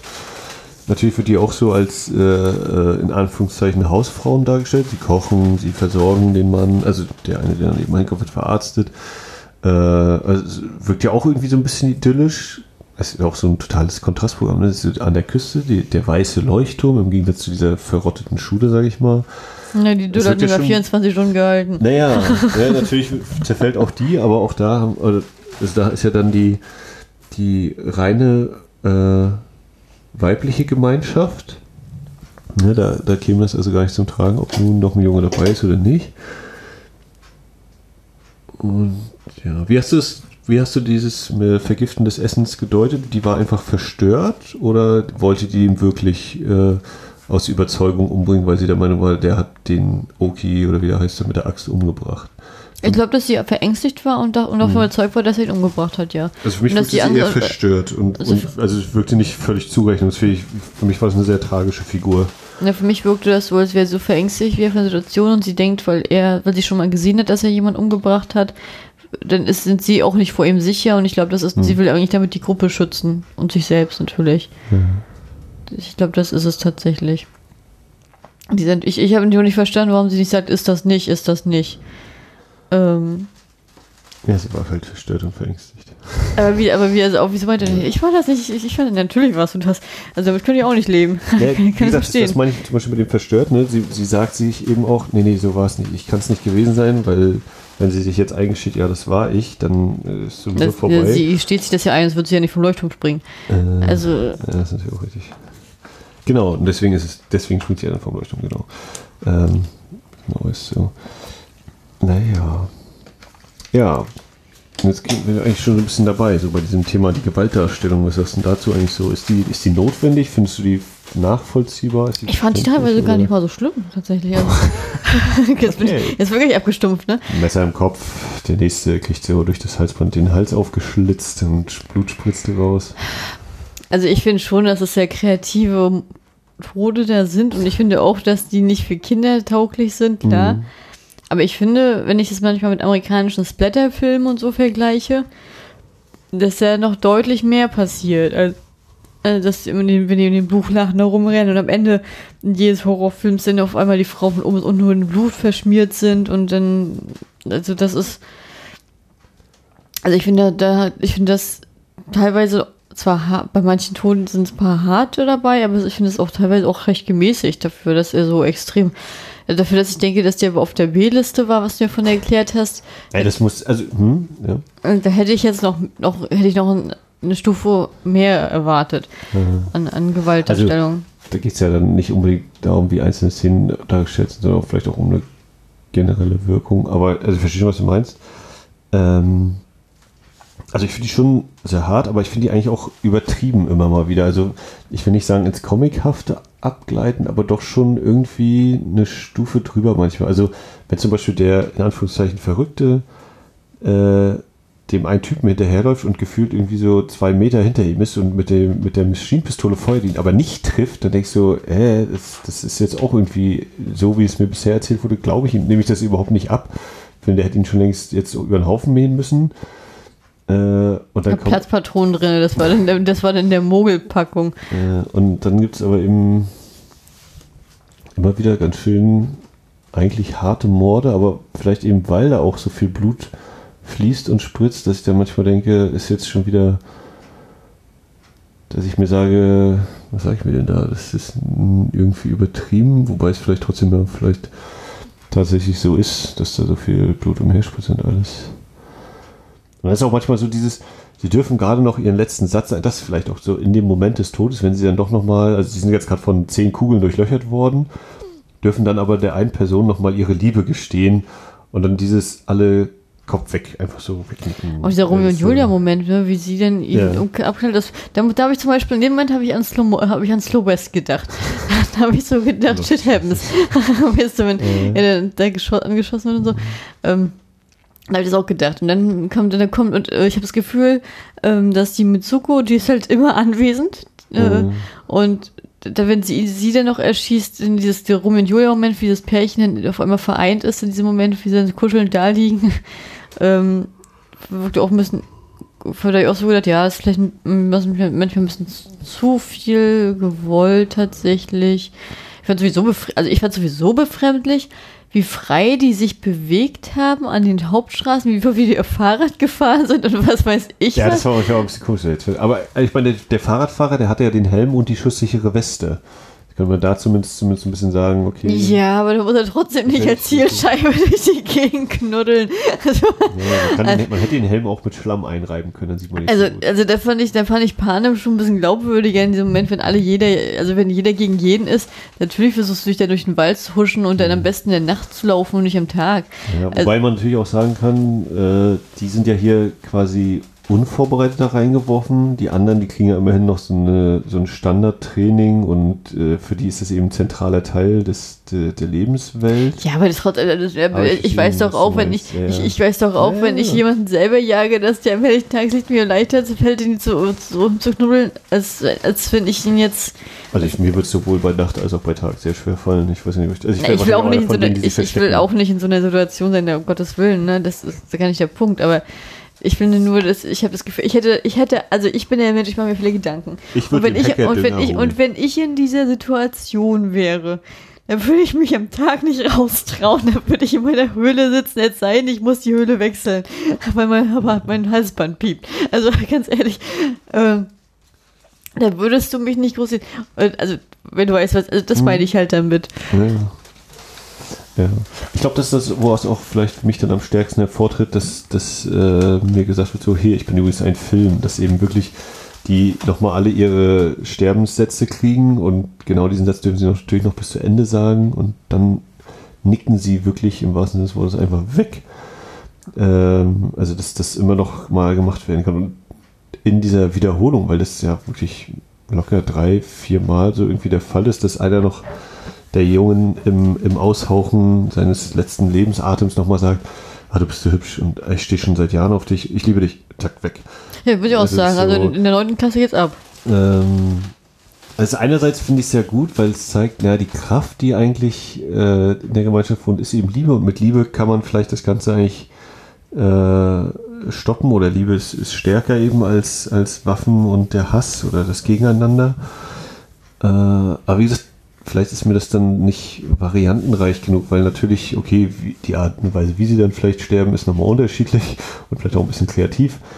Aber im Endeffekt ist es eben immer so, ja, to äh, Tötungsszene, Liebessätze, zack, aushauchen. So. Und das wird zwar ein bisschen variiert, es ist nicht immer, es ist natürlich nicht identisch, aber in dieser Häufung ist es mir dann nicht variantenreich genug, um nicht zu sagen, "Ah, jetzt habe ich es doch schon dreimal gesehen, jetzt sagt der nächste auch nochmal, ich liebe dich. Komm, also, okay, das darf er an sich sagen, aber ich sehe hier einen Film, in dem ich jetzt das schon dreimal gesehen habe, jetzt sehe ich das zum vierten Mal und es ändert sich nicht wirklich irgendwas, sondern es ist halt nochmal das. Und da, da ist dann dieser Punkt für mich, wo ich sage, hm, das, das überzeugt mich gerade nicht so richtig doll. Muss ich ehrlich sagen, da bin ich durch meine japanischen Serien versaut, weil das ist immer so. Da, da ich habe mich da irgendwann, irgendwann nimmst du es einfach an und nimmst es einfach hin und dann denkst du halt nicht mehr darüber nach. Das habe ich schon sehr häufig gesehen, tatsächlich. Aber ich kann mich entsinnen, als ich am Anfang die Situation hatte, da habe ich immer, das fand, da habe ich das auch mal als äußerst befremdlich empfunden, wo ich mir dachte, hä, was ist das jetzt? Aber mittlerweile denke ich gar nicht mehr nach, weil das ist einfach so, ja, ist halt, ist, gehört für mich ein bisschen zum Paket dazu, tatsächlich. Aber ich, ich kann es verstehen, dass du Probleme mit hast. Das, das, das, das, ist, das wirkt auch befremdlich. Also, Also, also ich, genau, ich würde es auch so als, als nicht typisch für das, was ich sonst so schaue, bezeichnen. glaub, im Westen ist das auch nicht so. Da hast du meistens ein paar, die das machen dürfen und die anderen werden vorher schon sozusagen weggebrallert. Ich rede ich, hab- ich bringe heute auch mal zu Wörter rein. Ne? Ich, Naja, ich merke ich merk meine Müdigkeit immer mit dem Wegmähen und Wegbraddern und Wegknuddeln. Ich, kann, ich, ich bringe ich bringe ich, ich, bringe heute ganz ein neues Vokabular rein, was gar nicht passend ist in Form das erstmal auf diesen schönen Film, auf diesen knuffigen, wunderschönen Film. Ja, Naja, ähm, hm. also ich. Hat der Film überhaupt Musik? Ja, klassische Musik vor allem auch. Deswegen muss ich zum Beispiel auch an 2001 denken, weil ein Stück daraus, also ein Stück klassische Musik, was in 2001 verwendet wird, wird auch hier verwendet. Ja, am Anfang so zum Requiem hier sozusagen, aber auch während der, der es Jagd. gibt immer mal wieder Musik. So, also, wie gesagt, vor allem auch klassische Musik, aber auch komponierte, also extra für den Film komponierte, meine ich auch. Okay. Ähm, ja, also ich, äh, weil du es jetzt gerade schon sagtest mit den, den, den Wörtern, die du einbringst und dem langsam durchscheinenden Müdigkeit, ich bin jetzt auch ein bisschen leer gequatscht, muss ich sagen. Also ich möchte an dieser Stelle noch sagen, ich habe mir Spaß gemacht, um zu gucken, worum es im zweiten Teil geht. ähm, weil ich konnte, naja, weil ich es wissen, wirklich wissen wollte. Und ich muss sagen, es ist eine sehr, ich finde die, weil die japanischen Schreiber, die sind wirklich sehr kreativ. Ähm, möchtest du mal raten? Mal so ein Äh, nö, das ich nicht. Da kommen alle Überlebenden nochmal zusammen. Ja, es ist zwei. Und das ist ein kurzer Film. Das ist dann Mr. und Mrs. Smith, ne? Äh, nee. Also ich, äh, vom Plot her ist es so, dass äh, ja unser Hauptcharakter, unser männlicher, der ähm, Nanahara, der ist ja sozusagen äh, auf der Flucht und der gründet eine Terrorismusgruppe gegen die Regierung als Widerstand und die ziehen sich auf eine Insel zurück und daraufhin werden dann wieder Neunklässler rekrutiert und auf diese Insel geschickt, um sozusagen die Terroristen auszuschalten. Hm. Also das, ja, das kam ist eine Jobidee der Regierung, können, können sie nicht verlieren. Das, das ist, habe ich auch gedacht, das ist eine Win-Win-Situation. Ähm, würde ich mir wahrscheinlich wirklich angucken, aber das ist halt vom Rating her ganze zwei Punkte weniger und das ist schon, schon sehr elementar tatsächlich. Naja, also nur nach Rating gehen ist ja auch langweilig. Ähm, na, nichtsdestotrotz. Also, äh, ich glaube, wir haben jetzt äh, so unsere Gedanken nach dem Wiedersehen nach vielen Jahren, beziehungsweise nach dem erstmaligen Sehen zu Battle Royale äh, durchaus ausführlich in eure Ohren gestopft. Ja, wir waren auch nicht immer einer Meinung. Wir waren, ich glaube, der Film hat uns auch ganz schön gespalten heute, ne? Oh, gespalten würde ich nicht sagen, aber er hat auf jeden Fall, finde ich, zeigt, dass, dass es mehr ist als einfach nur hier, wow, Blut und Gekröse und Jugendliche knallen sich gegenseitig über den Haufen, sondern dass da auch ziemlich viel drinsteckt. Ähm, auch wenn vielleicht in der Inszenierung ich nicht immer voll überzeugt werden konnte äh, und auch das eine oder andere Fragezeichen auch bei dir auch aufgetaucht ist, dass das hier trotzdem im Gespräch äh, sehr viele interessante Aspekte mir zumindest auch nochmal klar gemacht hat und Verbindungen irgendwie hergestellt hat. Ja, ich ja. hätte, also was ich bei mir merke, ist, dass ich, ich glaube, jetzt mal abgesehen von den Kinofilmen jetzt mal ab und zu, die wir jetzt gesehen hatten, äh, das ist ja, ist ja sozusagen jetzt bald seit einem Jahr, das kommt ja schon, ist schon was, ist ja schon seit einem Jahr wirklich, dass ich ja fast kontinuierlich nur asiatisch schaue. Jetzt nicht unbedingt Japan bloß, aber sehr viel auf äh, Ost- und Südasien sozusagen herausgehend und ich, dass ich halt merke, dass ich ich weiß nicht, wann es passiert ist und ich weiß nicht, warum es passiert ist, aber dass ich meinen Blickpunkt also mein Blickwinkel sehr dadurch auch extrem verändert hat. Und damit meine ich jetzt nicht, dass ich jetzt offen für eine Seite bin zur anderen bin, sondern ich kann, ich merke halt, dass ich mich langsam anfange von dieser westlichen, von dieser Perspektive ein bisschen zu lösen tatsächlich, weil ich ja noch, na gut, ich bin, ich bin ja auch mit der aufgewachsen, habe so viele Jahre sozusagen mit der verbracht, so ist es nicht. Aber dass ich relativ, dass ich halt finde, dass östliche Sachen mit manchen Sachen interessanter umgehen. Was natürlich auch logisch ist, weil das für mich ja was Neues ist und mir zu entdecken gilt, als wenn ich das Gewohnte. Das, das ist ja dann immer interessanter. Ähm, aber ich muss auch sagen, ich bin ein bisschen stolz auf mich, dass ich, dadurch, dass ich mich mit japanischer Geschichte sozusagen beschäftigt habe, vor allen Dingen nach, nach also, also wirklich intensiv beschäftigt habe, vor allen Dingen im Vergleich jetzt sozusagen zu dem Stand, den wir hatten, als wir Sieben Samurai aufgenommen haben, ne, wo wir da beide saßen, ja, pff, hm. Obwohl ich aus der Ära kann ich immer noch nicht viel sagen. also ich kenne das, ich, ich kenne das, also ich habe mich mit dem politischen System beschäftigt. Das politische System kann ich hier runterbeten, aber alles andere kann, kann weiß ich nicht.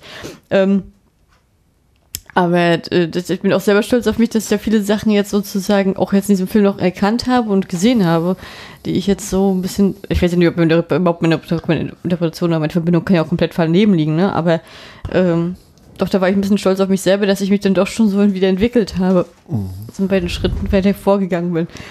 Da freut man sich dann doch schon so ein bisschen. Jo. Deswegen müssen wir jetzt nächstes Mal mal einen thailändischen Film gucken. Nein.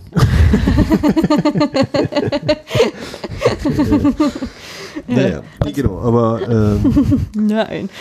auch, auch wenn unser Rhythmus, äh, unser Veröffentlichungsrhythmus ein bisschen umherwackelt. Äh, ist ja nicht jetzt erst seit dieser Folge, sondern ist ja jetzt auch schon in den letzten Monaten oder dieses Jahr vielleicht auch schon ein bisschen so gewesen. Aber bald, ähm, bald geht es ja wieder los. Es wird auch noch eine weitere Folge kommen. Äh, werde jetzt keine Mutmaßung anstellen, wann oder so. Deswegen sage ich einfach, äh, das war unsere Besprechung zu Battle Royale. Äh, gerne könnt ihr Rückmeldungen, Ergänzungen, Richtigstellungen, sowohl zum juristischen in der Einführung als auch vielleicht äh, Ergänzungen zu, dem, zu der japanischen Gesellschaft Geschichte geben. Äh, bei wiederaufführung.de, da ist unsere Anlaufstelle, da könnt ihr gerne kommentieren. Bei Twitter gibt es @wiederaufführg, aber wenn man nach Wiederaufführung sucht, kriegt man es, glaube ich, bei Twitter auch ordentlich angezeigt. Da könnt ihr uns gerne Rückmeldungen geben. Ähm, Badimbom. Ihr kriegt das hin. Ihr seid, ihr könnt das. Ich glaube an euch. äh, ich verabschiede mich. Ciao, ciao. Bis zum nächsten Mal bei der Wiederaufführung. Bis dann. dann.